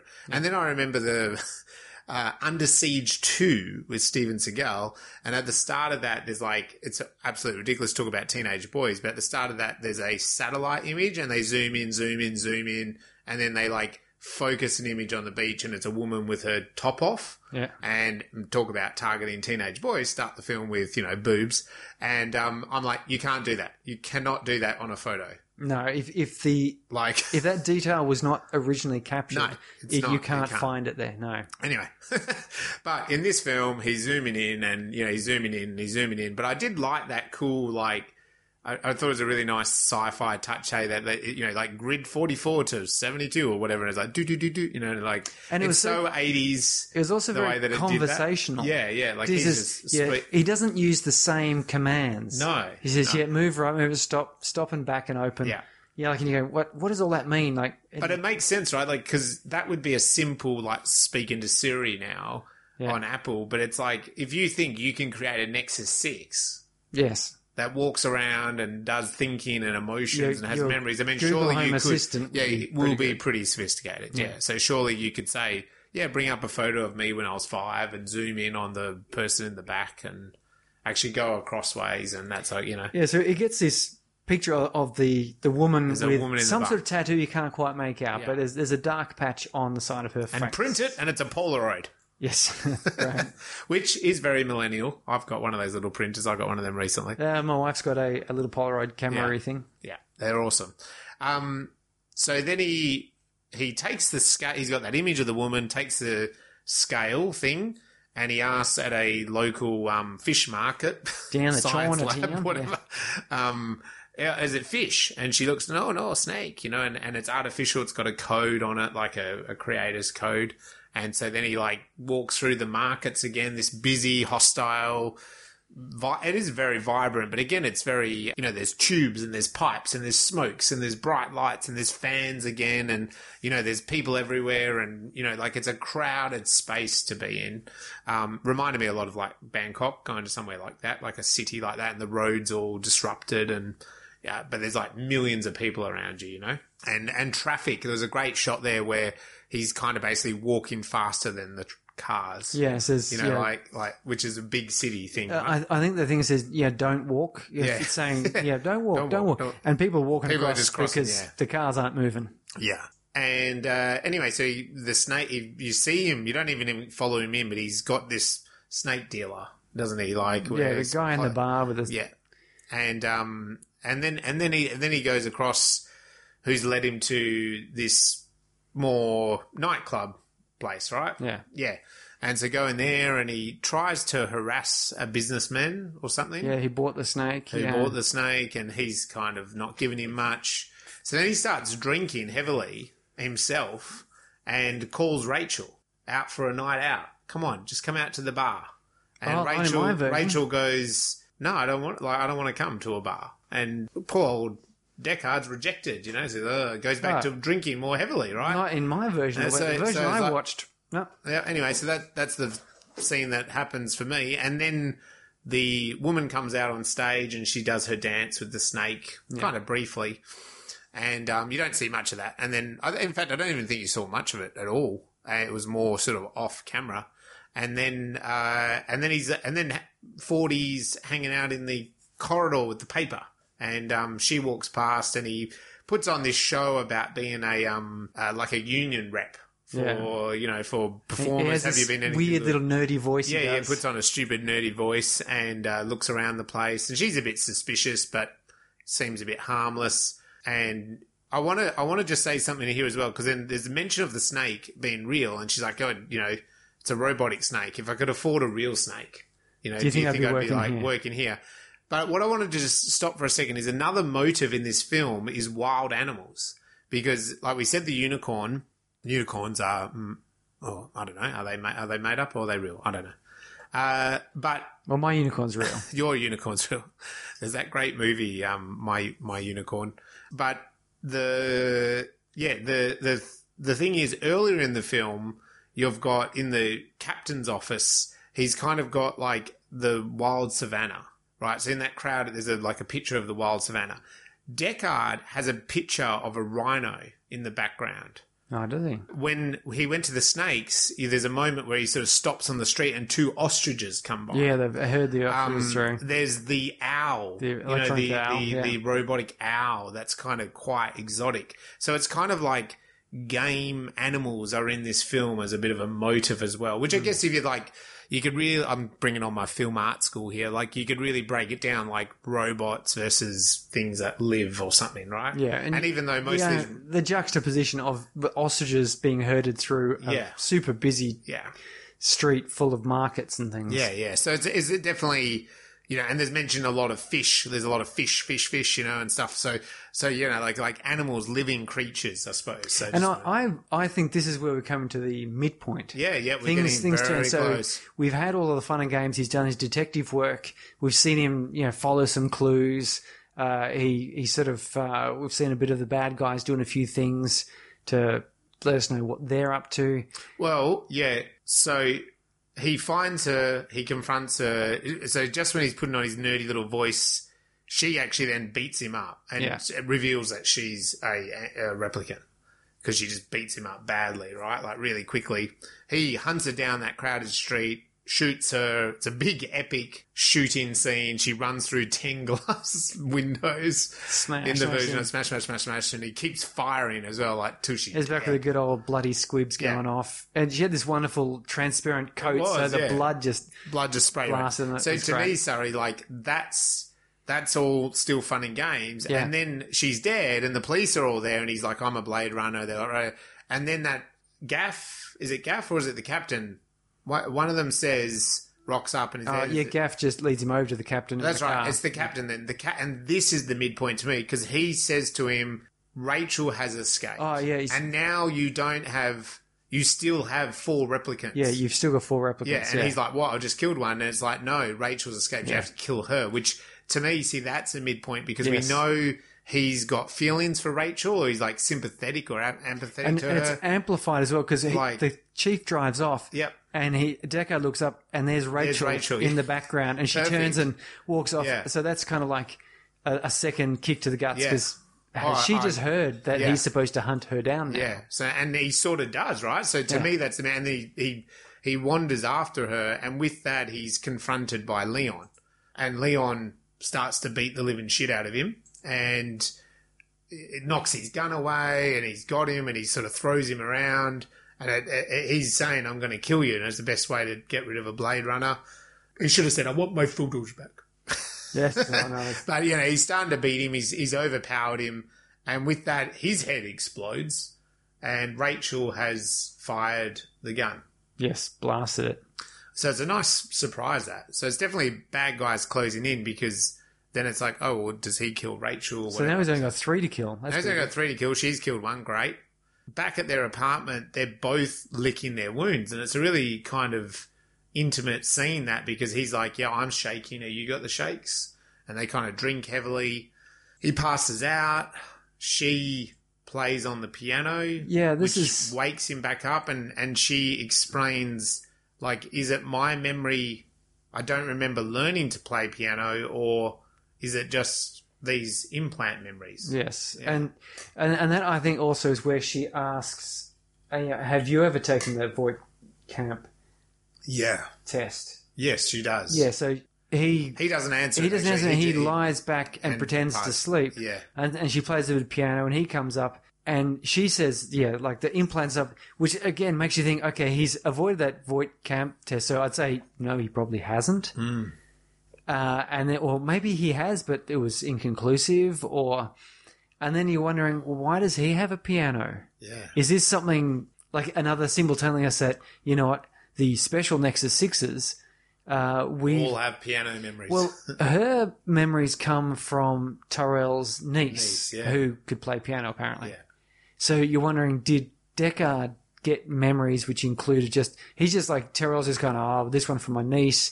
These ones work from my niece because you know they're non-gendered, and then these ones here from some other Blade Runner.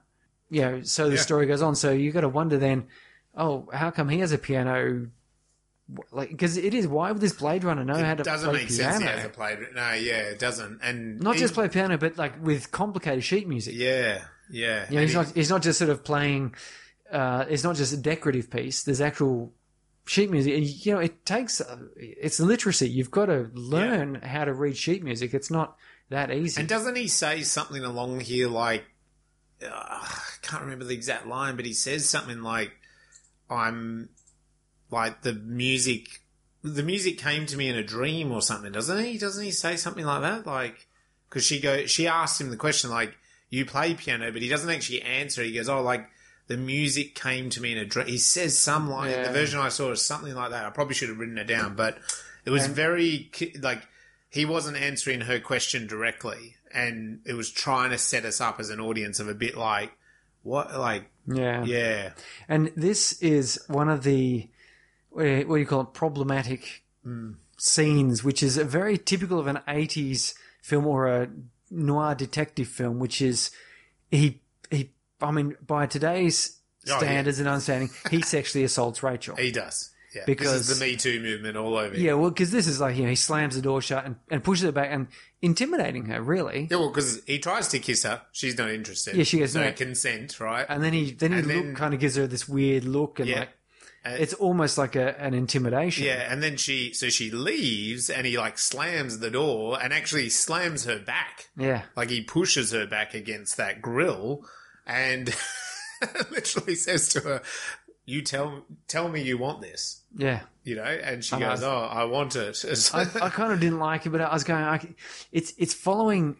In the eighties, this was not an uncommon. The Hmm. idea it's supposed to be showing, as opposed to what it kind of is showing, it's supposed to be showing that there's two characters who don't express themselves well, yeah, but they both know they want each other, yeah, and so it sort of takes this. It's often also you get the ones where the two characters have an argument, argument, argument, argument, and then you know, one goes to slap the other, but they catch the hand and they look at each other, yeah, and then they start kissing, start like as if that would ever happen in real Yeah, life. yeah, that's right. But it, the i- I think the idea is supposed to be that sort of thing. There's a tension there, and it takes kind of a, it takes a real effort for someone to break through that barrier that they both mm. have yep, in order to go. But I've seen it done better in more modern films Hmm. where there is kind of that tension and there's that sort of, but it's two way kind of, not aggressive sexually, but as in there's a two way sort of, they're, they're, they're looking a bit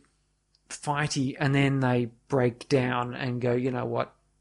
It's not anger I'm feeling. It's not, it's actually, yeah. I, I just don't know how to express myself. And Well, see, I suppose in the modern context, what could have happened is, yeah, he could have tried to kiss her and she rejected him, and then she walked to the door, and instead of him like slamming the door, like leant on the door, and then she pulls it and he lets go because, like, Yeah. uh, well, you know, I'll let you go. Yeah, I'm, I'm not actually stopping Yeah, you. I'm not actually stopping you. And then, and because I think I have seen this, I don't know which film, but there's like she could open the door and then like she slams it yeah, and turns and, around and then just turns like- around and then like goes, well, why do I, you know, why do you have to be confronting me? Why can't we, you know?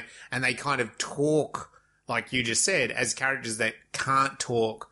One of them leads that conversation, and then that leads to kissing and you know blah Yeah. blah. Yeah, so It might be a bit more natural, whereas what came across here is it's a little bit rapey, rapey. yeah, it is. It is. It is a little bit on. But the con, you have to have a look at the context. You know, I mean, you go back into older Hollywood films, and you know, Clint Eastwood grabbed, or you know, in some of those classic, especially 1950s, you know, like the man would grab the woman and yank them towards them. Yeah. you know, and and kind of literally hold their head to their mouth. you Yeah, know? so so it is context. You There also got to wonder though. She's a robot. Hmm. Where do her rights start? I mean, that, that's another thing Yeah. here is that you've, because it, it seems that in this world you can shoot replicants. Yeah, he's allowed to just kill them. So, you know, I don't know. It's it's not, as I said, it's a bit problematic, and, and you do have to look. It's it's not as bad as there's some films where Oh, it's, it's really worse. cringy, Yeah, sort of like, yeah. oh my It's god. not totally cringy. But no. yeah, you, you do have to realize that this was uh, a common movie trope. You know, despite it not being um, yeah, and I, palatable these days. And we don't, I mean, again, as a glorification of that, we don't see awkward, you know, it's implied that then they make love or whatever, but, and it's all a bit awkward, as we've just said, but they don't actually show that. They don't exploit that, which No. other films in the 80s definitely did. So this leads to me like an all is lost. So, oh, sorry. And then just before that, Pris and um, Roy, they kind of, they're taunting, discussing, and pleading with Sebastian about taking them to Tyrell. And there's a great kind of not cat and mouse taunting, but just you know him saying, "Nah, I can't really take you there" because he knows what's probably going to happen. And like, why don't we just all stay friends? But then they're going, "Yeah, but you don't quite have the genius that we need." And so hmm. there's that kind of you know payoff, and then they do twist his arm enough, sort of they exploit that illness that he has and play off that like, well, you don't have long to live, we don't have long to live, and that's all we really want is to kind of live a bit longer. Yeah. And um, so he does. He does take them up to the the great pyramids of Los Angeles or whatever. Yeah. And And and, it's, a, it's a wonderful scene. I mean, yeah, is this scene is this the the death? Do you think? I think of- this is yeah. This because- is the all is lost. And this is one of those interesting things, and we see this in a number of movies. There are some movies that are really um, plot beats are very straightforward. Yeah. One protagonist uh, has each of these important points, yeah. and we've seen some where they have chronologically mixed up. Mm. Uh, you know, the the actual uh, plot point or beat occurred in the past, but we're seeing a Mm. Yeah, flashback of it and affects yeah, the and so current. still connects. This yeah. one here, uh, and which was the other one was was where it was uh, someone else. So this is where Roy, the the death of the idea that replicants can live Yeah. beyond four years, Yeah. occurs here. So there is hope up to this point Mm. that maybe there will be some resolution between Yeah. Deckard and these replicants and Rachel as well, because there's this concern about Rachel. She's a replicant. So how old is she? So I mean, that's the thing. We we as an audience are taken on a journey here where, at first, the replicants seem like murdering robots, which they kind of are. But then, as we learn more and more about their actual truth, and also the Deckard scenario, then when they get to when he gets to this point, even with Sebastian, they've been taunting and discussing and playful. Like even this scene with Tyrell, we're we're almost on their side a little bit. You know, Yeah. Tyrell is the bad guy actually. You know, like in the grand scheme of things, because and and and that's why this scene's so cool. So so and and again makes this film pretty. It, it, a similar film with such substance for the villain is Die Hard. You know, like with Hans, and hmm. it's the same here. Roy has we have a bit of empathy for Roy. And the more it goes on, the more empathy we actually have for Roy, even though he's the antagonist. yeah, and and this this here is his plot point. Yeah. the the the death, the idea of longevity, Hmm. and the fact that you have to accept some parts of what you're given. Yeah. and and try to live the best you can. That's right. Which is it's a message for all of us. Really, is, is. that is. there are some things you just can't change, yeah. But you can. You know, it's, it's you can't. Was it? You can't control the wind, but you can set your sails. is Yeah. what And- Tyrell says, and Roy's not pleased with that, No, no. as Is none it- of us are. There's a couple of things there. Like, don't, I mean, again, I don't know all the science, but didn't you find like his Tyrell's explanation? It was it was almost very, very much like he was almost talking about a human body. Because he was like, oh, if we increase the protein, the protein will turn into you know this, and then that accelerates the virus. You'll have a virus that will just kill you anyway. And it was all very biological, which I'm sure the Nexus seven, sixes, whatever Six, they are. yeah. Sixes, they're so sophisticated. Sure, they are biological, but it was like we've implanted this doomsday device in you, and anything around it will just destroy you anyway. Yeah. But the descriptions of them, it wasn't mechanical. It was almost like they were talking about a human body. Yes. You know, it was like a sickness if we try to. So it's the same as us, right? It's a metaphor for us. Like, oh, I want to live till I'm 200. Yeah, but if we. So if we give you that protein strike, if we mix with your DNA, it's going to end up with you with like cancerous. It- it always just turns like, into cancer. Yeah, like you're going to be can. You know, it's going to then destroy your brain and cancer, and you're like, oh, okay. Well, yeah, we. But you could come up with something that like. You know, like slows the beat of my heart. Oh, but yeah, we're just going to end up with cancer. Yeah. you know, like so, and and then a virus like COVID could just knock you out because you're too old and not, you know. So yeah, that was to me that all is lost, and it was a great scene. So that kind of jumps us after that that the stakes are rail, raised now for Deckard because the you know Roy and and, and etc. It's like um and Pris now are like they can't save themselves. So are they just going to go on a manic like killing spree? They have to be stopped, kind Yeah. of thing. Um, and so Deckard learns that J.F. Sebastian was also murdered, and I was like, oh. Well, he, yeah, because he he calls JF Sebastian and Pris answers. Can I just say before that, but that death of Tyrell, like in the version I saw, squeezing the eyeballs into the brain, awesome death. awesome death. Yeah, it was a little bit Like, off camera it's- on the theatrical yeah, release. it's pretty Uh, he, brutal. he puts his thumbs Yeah. poised to go in. in the version I, saw, you see a lot, and you don't need to see much because then it's like, you know, it's cut into his hands back, you know, looking from t- almost Tyrell's point of view almost, and you're just hearing the crunching and the scr- you know, like a literal robot, like he was, would just squish our human brain, and it's it's great. He's gone Kudos. straight in for it. So, so Deckard he, he gets the gets the wind of JF Sebastian uh, as being a contact, and he calls, and it goes to Pris. Hmm. And you know, a woman answers, and Deckard's going, "Okay, well, they've obviously already got to him." Yeah. So heads on down to the Bradbury apartments, and it's you know beautifully shot again with light and Lights, the fans. um, spotlights flashing and swirling through, and Yep. Uh, up there he splashes through the water, and it's pouring rain outside. yep. And he goes in, and we get a quiet moment as he, he wanders through, and here he can't tell the difference between Pris and the other mannequin androidy things Yeah. uh, until he sort of looks a bit too closely, and then she fights him, and he ends up shooting her. Yeah. There's a is- great groin kind of cracking of his neck by Pris, which is great. She's on top of his neck and kind of cracking him, which is great. give, giving him trying to twist his head around. Yeah. But you remember, poor Pris, she wasn't a military robot; she was a military slash leisure robot. yeah. Yeah. So lucky for uh, Deckard, really, because Yeah. uh, the other one, I don't know if we got her name, the Snake Woman. She was an assassin killer. Yeah. so Yeah. yeah, he got off lightly with her. Yep. Uh, and then, of course, Roy returns, and we get this cat and mouse Yeah. Sort of- scenario.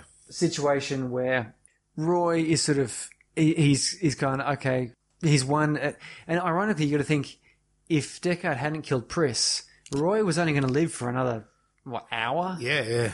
at best Yep. and Pris not much more than that and it seemed Roy only went after Deckard because he Yeah. killed Yeah. Because he went up and he kisses Pris and Yeah, and it- as again, it's it's very touching, and and this flashing between sort of a, a cold machine logic and child, like like you'd imagine, uh, it's almost like a, a child doesn't quite understand death. Yeah, yeah. You know, uh, and maybe a, a, teenager getting their first kiss, and you know, like it's yeah, Rutger does a great job of this. Like Yeah. you, you, it comes across as crazy, yeah.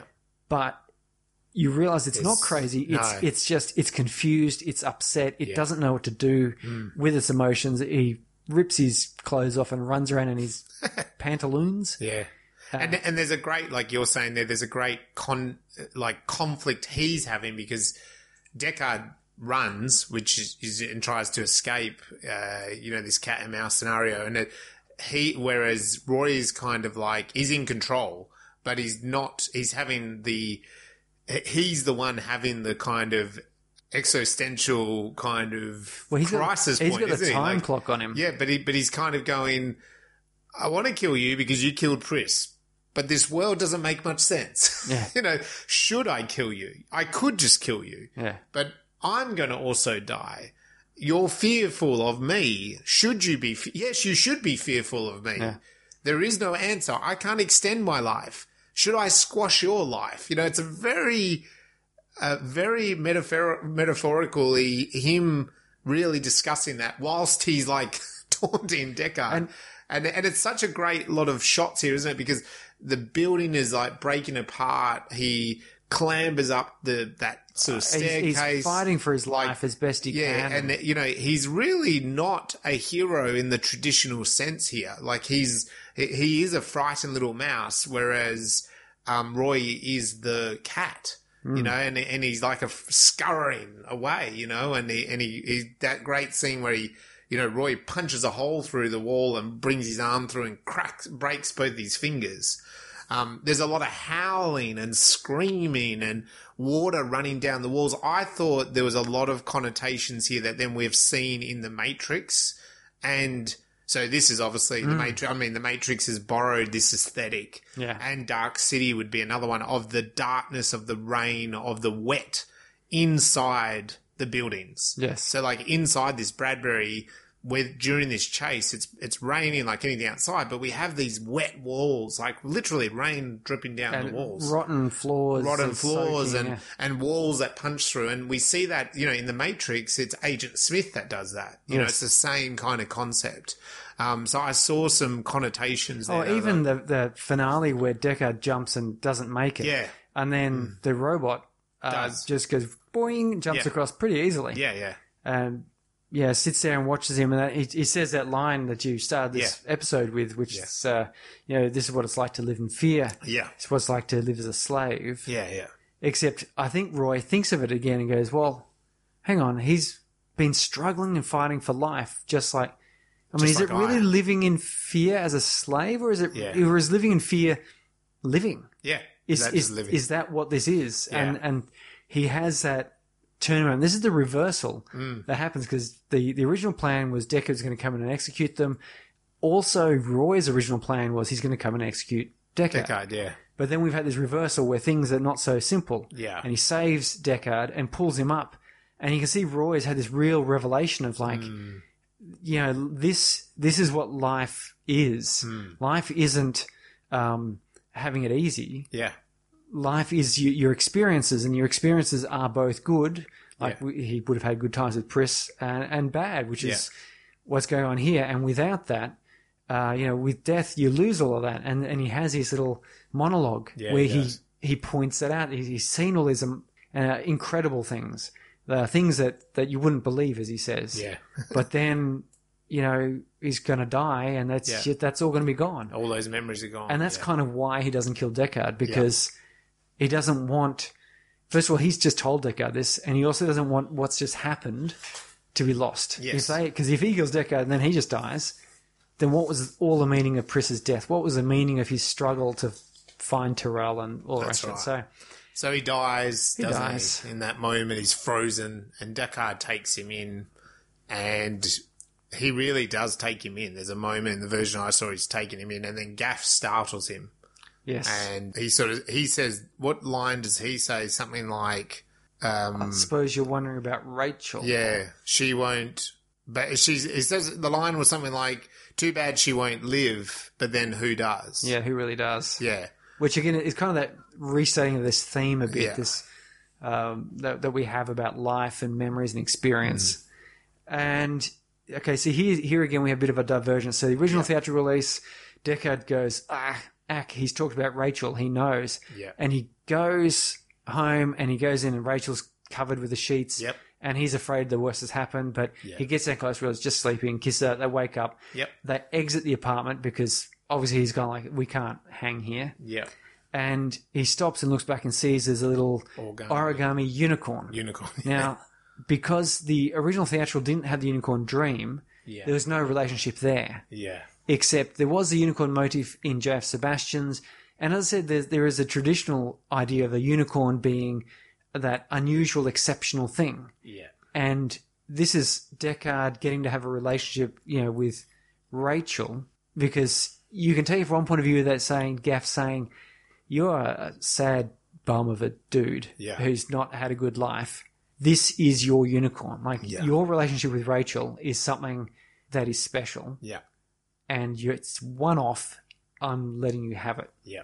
The introduction of the unicorn dream is supposed to let us say that Gaff was in fact Deckard's handler, hmm. and just like Deckard knew of all of Rachel's memories, Gaff knew of it because, and it makes sense if if you even think of it, the way Gaff arrests him and Yeah. and is there with him when they're going to Leon's apartment. So it is very much like Gaff isn't helping the investigation. No. No. Gaff But is he's- just minding Deckard. Yeah, he just keeps rocking up, doesn't he? So it's almost as if Gaff is is the handler who's just keeping an eye from by Tyrell Corp on Yeah. this experiment. Yeah. And I I do kind of like that. I do prefer the and this is controversy here. Mm. I do prefer the theatrical release from the point of view that it's not it's not so there, there isn't that unicorn dream which I didn't think it was entirely in keeping with the feel of the rest of the movie. Yeah, yeah. A unicorn dream like that is kind of a, a weirdly optimistic little dream to have Hmm. uh, in such a dreary place. Yeah. And then they walk out the elevator. Door closes. The final cut ends there. Yep. Theatrical version then has the happy ending, Right. which is where they're driving through um, natural wilderness, green areas, which is sort of odd. And there's a bit of a voiceover that says, you know, uh, we don't know, you know, they said that, uh, you know, replicants have four years. Uh, we don't think that's with Rachel. We don't think that's the case with Rachel because, you know, she's kind of a special, Tyrell's special experiment. How long we're going to have, we don't know Yeah. but it's going to be good type of thing. And yeah, that's sort of nice. And it's a very contrasting ending scene to the opening where they're coming to that dismal place. Yeah, yeah. I can see the arguments against that ending because where did all this green countryside come from and why aren't people living there? yeah, yeah, that's right. Okay, so if we just go, they just exit the elevator and the doors close. Mm. That's still, a, it's a reasonably optimistic ending. It's Well- like they get to have their moment.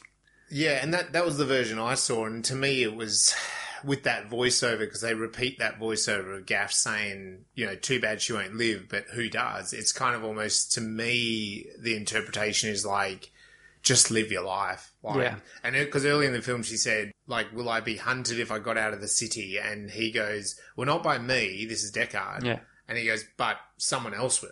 And so I interpreted at the end like someone like Gaff or another cop would just try to hunt you. Another Blade Runner would come hunting for you. Yeah. But the value in that is it's almost like Gaff saying, I'm going to give you a head start. Like, go for it. Run away. Yeah. Live the life with her. But someone's probably going to come for you. And Yeah. that might be tomorrow, but it might, or it might be in five years. So you get the five years with her. Yeah. And the whole point of Rutger Hauer's big speech is kind of like, you've got to have those memories, otherwise you just die anyway. Yeah. So that was sort of my interpretation. So whether you need a drive through the wilderness or not to double prove that, it just felt to me like he looks at that origami, there's that voiceover line, and Deckard kind of like goes, yeah, you know, and he like runs to the elevator, whatever. Right. Mm. So he's, he's choosing, and it's a very different Deckard to the start, who's kind of like moping on the city street, Yeah. ordering noodles, not really living a life. He, he has gained, he's gained some sort of energy. Yeah. Yeah. Yeah, well, there you go. So, if you want to chew me out for my controversial statements I've made, then please, please, please go for it. I mean, why not? This movie has been the center of many debates. It has. As people have uh, pulled apart following. various nuances and so forth from the technical screen, you know, visuals and so forth through to as the story elements and philosophy. Uh, so let us know, you know where. Yeah, you can find us. Meanwhile, Ridley Scott's like, I just wanted a movie about a cop I see chasing a robots. A future cop movie. yeah, I mean, dudes, the unicorn doesn't mean anything. Yeah. You're overreading this, man. You're Yeah. overinterpreting I passed by an op shop and there's this cool dusty unicorn thing, so I bought it and put it Yeah. in the scenes with And I've just decided Sebastian. to put unicorns in all my movies because I think it's cool, man. Yeah, so we have Blade Runner and we have Ridley, if you're out there, please correct us. Get in touch. Get- I, know, touch. I know you'll want to. Yeah. We have our classic ladder, which is Yep. a separate little pile of goodies Yes. to go Very through. And I think we've got 14. well. I don't know if that doesn't make sense, really. Uh, there's Anyway, we need to, as we said, we're going. I think we're going to get to episode 100, and we're going to tidy this up. Yeah. Anyway, it doesn't really matter about the how many rungs on the ladder. It's just where my suggestion, nice and quickly, I think tonight for this bit, sorry, is if you watched Total Recall, Blade Runner, and Demolition Man. If you watch that trilogy, I think that would be one hell of a story. should you watch. Blade Runner first? Because. Total Recall borrows quite a few visual elements. Yeah, I get it, but I just think that three in the mix would be a cool Uh, yeah, mix. it is. It's, it's a pretty good mix. But let me mean, know what your trilogy would be out there in Space Brains Land. What about you, Sari? Where are you going to put it? I, I like it with Alien Yeah. and The Matrix. Scott. Okay. Ooh, okay. because yeah, yeah. so Alien the the visuals of Alien are actually very similar to Mm. They Blade are, Runner. aren't they? Yeah, that and you can see they're both Ridley Scott, and you can see where I mean it's only what four years after Alien or something Yeah, yeah. that he made this one, and so you got to think that probably took him a year or two to to do it, and so it was actually really close behind um, Alien, and the use of the lighting and the coloration, and even the, some of the visual effects and Mm. oh, yeah. styling, Yeah, you can is- see the Ridley Scott. is very Alien. yeah. And so it would it would be great, Alien and Blade Runner, and I'm gonna yeah, let's go with the um, uh, what did I say?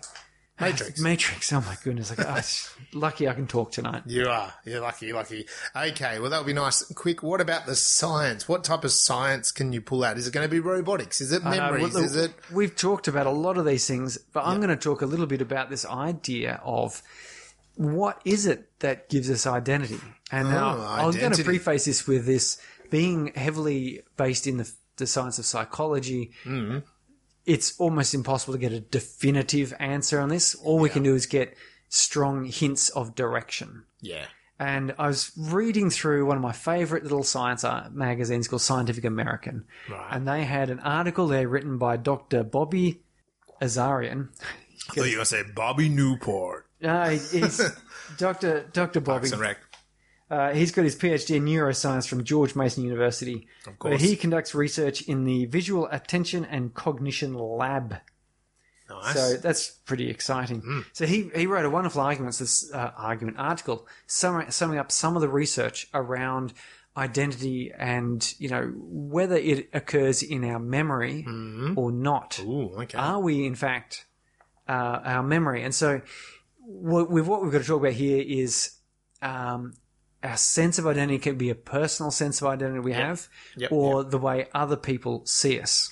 yeah, okay. And so it's it's very hard to determine how we see ourselves because we change subtly all through the time. And look, I personally think you never get, you never will understand how other people see you.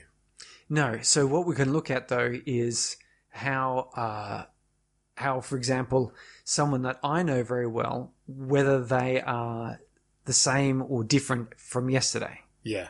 So what we're gonna we we look through a bit of the history though first of all, which is in the 17th century, we had John Locke, which was the name from Lost. Hmm. If you remember that, he was named. Yeah, after John. I remember yeah, so- John Locke. So, so the real John Locke though was a British empiricist, and he had this thing called the memory theory, where he says that the, a person's identity only reaches as far as their memory extends into the past. So, in other words, uh, Yeah, Who- you, you can't make new memories. Yeah, who trouble. one is, it critically depends on what one remembers. Yeah. Yeah, yeah, yeah. Thus, as a person's memory begins to disappear, so does identity. Yep. So, and this is really interesting because then you go, well, we have people who have deteriorating memory. We've got Alzheimer's That's disease. right. Yeah. Yeah. So, a 2004 study followed Alzheimer's patients and found that those exhibiting impairments in autobiographical memory, so that's memory about Themselves. themselves, yeah, Yep. yeah, found that those exhibiting impairments, uh, they, on a standard set of psychological tests, they showed they had changes in the strength and quality of their identity. So, the strength of identity was determined by um, they they asked them a whole bunch of questions about please describe you you know answer this question in as many ways as you can. Who am i? Yeah. you, you know obviously you so who are you you know? Answer ask that of yourself right? Yeah, yeah. and so they would go well uh, how many unique statements? So that's like the strength of Yep. their identity. And then how abstract or specific were the statements? Right. and that's the quality. And they they certainly found that of course as people progressed through Alzheimer's, Mm. they had fewer ways of describing who they were. Right. And they, they were more and more abstract. They were less, they were like, I'm a person, Yeah. you know, Yeah. I was born, you know, you kind of go, okay, yeah, you don't. But this, of course, is, is not too convincing from the point of view of, well, is this just someone who can't remember how to say things about their memory? Yeah. Are they, but are they still identifiably them? Mm. And so we've got to ask other people, say, does this person here who's losing their memory, uh, do they seem like themselves? Uh, would you say they, at some point, uh, and this is, gets reported, at some point uh, in mental degeneration, a person or through you know accident trauma, they're not the same person. Yep. Yeah. So there's there's another little experiment was done. Experiment seems a little bit odd. There's actually a series of um, observations as opposed to necessarily an experiment. But so they they did this uh, cognitive uh, social cognition research. right. So they found out that for the Im- impression of identity is largely dependent on the moral dimension. Ooh. So, in other words, how we see people, whether they're positive, negative, or to be approached or avoided, is mostly determined by our assessment of their moral character and not their intellect, knowledge, or other personality traits. Yeah. Okay. Okay. And you, if you think about that, if you see some guy wearing sort of, you know, what you might consider tough, ta- uh, you know, bikey gang type stuff with, outfit. with, you know, facial tattoos and, and scarring, and they're looking a little bit kind of rugged, you're, you're you're probably going to be a little bit concerned about approaching them Yeah. because you're thinking that they're a little bit morally different to yourself. Yep. They're, Yep. Yep. Yep. they might punch you in the face, basically Yep. or or just not be that concerned about the same things you are, and so mm. you know you, you sort of you don't really care how intelligent they are or whether they remember their childhood. No. None of that seems to make much difference to you. So the these researchers at the University of Arizona and Yale they decided to investigate this hypothesis through a real world clinical population. So they, uh, a crucial element of the design was testing for changes in identity from the perspective of a third person observer rather than the individual. Okay. So they found that changes on the patient's um, patient's relationships with others is particularly important because when someone is not the same person, uh, like they're, they're, the way they relate to their carers and their loved ones causes real damage. Yeah. Like you know, they they they have trouble like that, and that's that's a real effect of uh, on someone's life rather than trying to figure out whether they personally identify as one thing or another. Yep. It's like, you know. So, how did they do this? Well, they took 248 volunteers uh, with family members who suffered from one of three types of neurodegenerative diseases. So, we've got Alzheimer's, Yeah. as we know, that tends to cause a lack of, you know, uh, mental acuity and memory. Frontotemporal dementia.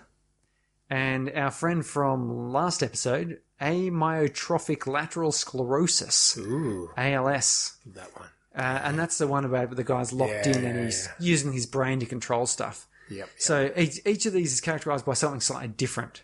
So we know that Alzheimer's um, affects your brain. Frontotemporal dementia also affects your brain. However, they tend to undergo changes in moral traits things like honesty, compassion, decency, integrity. Yeah. Whereas ALS is mostly motor Neuron, cortex. Yeah, yeah, yeah. They can't move their body properly, which causes you know physical decline and an inability to interact normally. Yep. So then they asked these these 248 Uh-huh. family members uh, or married, romantically involved, um, you know, people Yeah. uh, to rate uh, these 30 traits um, since the disease began. And 15 of them were related to morality and 15 to personality. Yeah. And to evaluate the degree of change in the perceived identity, participants were asked to give information regarding any differences in their relationship. So, for example, they were asked questions like uh, Does the patient ever seem like a stranger to you? Uh-huh. Do you feel like you still know the patient, who the patient is? So they had a look there, and you can guess, oh, you probably guess where this is headed. But basically, the perceived greatest disruptions in patients' identity was when there were changes in moral traits. Yeah, right. So uh, cognitive deficits, like seen with amnesia or what have you, didn't really seem to make a difference with the way people perceive them. They're just like, oh, yeah, I don't remember my phone number. I can't remember where I live. yeah. But oh, do you like puppies? Oh, yes, I like puppies. Yeah. Oh, you are a nice person. Yeah. Yeah, because all nice people like puppies. Uh, best when they're slow roasted, drizzled Oh, yes, with of honey. course. Yeah. Delicious. Tasty. Yes. Uh, okay, likewise, ALS, which is mostly you know motor neuron diff- uh, problems, they were still perceived as the same person, Right. right? Which is nice. But world uh, frontotemporal dementia, uh, they had the tendency to uh, deteriorate their morality. That they tend to lie more, uh, or they will maybe they'll actually just start really telling the truth Yeah. well, uh, you know, and suddenly people confronted with us, they're going, "Oh, oh my goodness me, this is not the same person I used to know. They used to be so diplomatic and pleasant. This person is a little bit rough." Yeah. Yeah. Uh, so, but the the important thing of this, of course, is if we're going to come across uh, people with uh, you know Alzheimer's, sometimes they do have changes in their morality Yeah. or with the other de- dementia, the idea is that we can treat them on a you know psychotherapy style level as looking at these morality. So listing what do they feel is important, what are what's you know what's their integrity like, and understanding that those are the things that really matter to people. Uh-huh.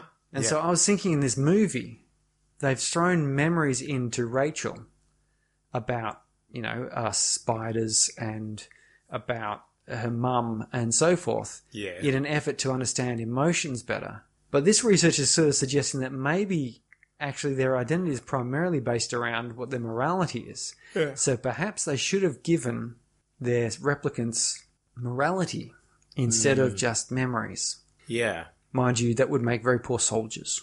That's right. But it, but Roy kind of develops that, doesn't he, in a way? I just, I just want to clarify. I don't believe that soldiers are immoral people. I just feel that if you're making killbots specifically to send off to murder people, which is what these robots were made for, yeah. it would be bad if they had human morality. Yes. As we've as we've actually seen, but why am I shooting him? there there are soldiers who have refused orders Yeah. to to perform, you know, Yeah. executions and um, Yep. push sure. Hmm. bomb buttons and things, which is nice. Yeah. thanks to that, that Russian dude in the bunker who said, no, this doesn't seem like a good thing to do. This is going to kill everyone. I'm going to stop that for a minute. Yeah, Let's so like- think about this for a second. That's going to kill all my friends and family. It's going to kill all the other people. Mm, This is probably not the right no. choice. Choice, yeah. Thank you. Keep Yeah. making that choice. But that's the thing. So my thinking on what you've said there as well is that, well, Roy kind of developed to that point, didn't he? He did. Like by saving Deckard, he, he could have just killed him, especially just coming off the fact that he just killed Pris, but he, he decided not to. And, and that's interesting because as as we see, Roy didn't really have much in the way of memories. No, he only had a he, he had a few years, years, of yeah. memory at most. So, and they were, he was programmed as a soldier killer. Mm. Yeah. Like he was not programmed uh, to question orders Yeah. or to feel sympathy for his victims. Uh, you know, he was a, a bomb Yeah. to go off. Yep. But without a full life of memories, he was still able to form a strong identity. Yes. And his identity was one that he loved Pris and he came to appreciate the value of what life there is available. Yeah. So, giving him more time, he might develop more of those memories and therefore a different personality. Well, that's the thing is, you could say at four years, perhaps they just retire and go into other professions Yeah. because you know they could be lots of other things. Mm. They could be delivery drivers. Yeah. But I don't think they want them in this world of Blade Runner. Like No, I think there's enough people, Yeah. and then the people are saying now they're taking our jobs. Yeah, and they're stronger. They can just murder people whenever they want. I don't think that people who are strong just want to murder people. No, I'm not saying people that are strong, but I'm saying their far superior strength makes them quite dangerous. You'd end up with a Hancock situation. Yeah, yeah, you do. is It's you, going you, back you got to watch that movie Hancock. It's- yeah, and the same with what we saw in the machine last week. Yeah. Same concept. Same thing is you, you get to that one point where someone says, uh, "I'm going to be rude and bully you because I think I'm so good," and there's Roy just going, "I am so physically superior Yeah, to you that I could crush Well, your skull with my hands." And that's what happened with Deckard, right? At the end, like Deckard, Deckard's a hunter of these things, and he knew he was in trouble. yes, And he runs like a little mouse, you know, like he, he doesn't confront him. He's running from yeah, it's going and he's a hunter of he's a blade runner like it's it you know most uh movies like that the detective doesn't run away. It's like trying to hunt down the bad guy right? No, Like, he always has some case- cunning little plan. yeah yeah. And that doesn't mean he doesn't get hurt and shot or whatever but it's in this context Deck I was like no no no I've got to kind of like go get reinforcements or something. I've got to get myself in a better position. He, I mean, up to that point, he just basically relied on the fact that he has a gun. yeah that's and he's a good shot. yeah. I just didn't you help that shoot much. them dead. You shoot them dead So anyway, that, that's the science. Science of Awesome. morality makes your identity. So you might want to think then, if your morality is what makes you you, you know, what sort of person are you? I mean, What are your morals? What are your morals? What do you find important? And perhaps, perhaps that's how you can change, even if you've got bad memories. Mm. Perhaps the way you can change is by taking a look, as this suggests here, says uh, new re- the new research is also important intellectual contribution to discussions surrounding the ancient question of what makes someone who they are. It appears it's not our intelligence or our knowledge or the past that defines us, but instead our moral behavior. nice Uh, essentially, identity is not what we know, but what we stand for. there we go That's how you change yourself. Hmm, interesting stuff. Okay, so that brings us to the end of Blade Runner episode 80. Uh, let us know what you thought. Hit us up on wherever you're listening to us. Give us a five star rating or a thumbs up or a tick of approval or a, re- a review. All of those things can mean more people can access Space Brains. Uh, feel free to follow us on um, our website, spacebrains.com. We are red. Dot, dot au, sorry. Yeah. Yeah, and uh, we are regularly on Facebook, Instagram, TikTok. If you want to reach out, you should also hopefully post festival get to see some visual content of us. Yes. You might have had, you know, some sort of vision of who we are, and th- those videos are going to dispel that. Sorry. we are we are built, good or bad. Good we're or bad. built for podcasting. That's right. Um, so check it out. They'll be coming to YouTube and probably some of the other channels. So stay tuned for that. Our next episode, sorry, will be Chappie. Chappie. Cha- Chappie was a uh, Neil Blomkamp. Yeah, another Neil Blomkamp go. one. Um, it's I, I've seen it once, It's another robotic one. But I'm pretty keen to see it again Yeah. because I seem to remember it was, it quite sort of charming. Yeah, and look, we did District Nine a while ago, and good old Blomkamp is into his sci-fi. He's a full-blown sci-fi director, done numerous stuff, including that sort of recent TV series on Netflix. So It's studio, I think, um, yeah. yeah, yeah. So definitely go check him out, and I look forward to talking about Chappie on the next episode of Space Brains. See ya. Bye.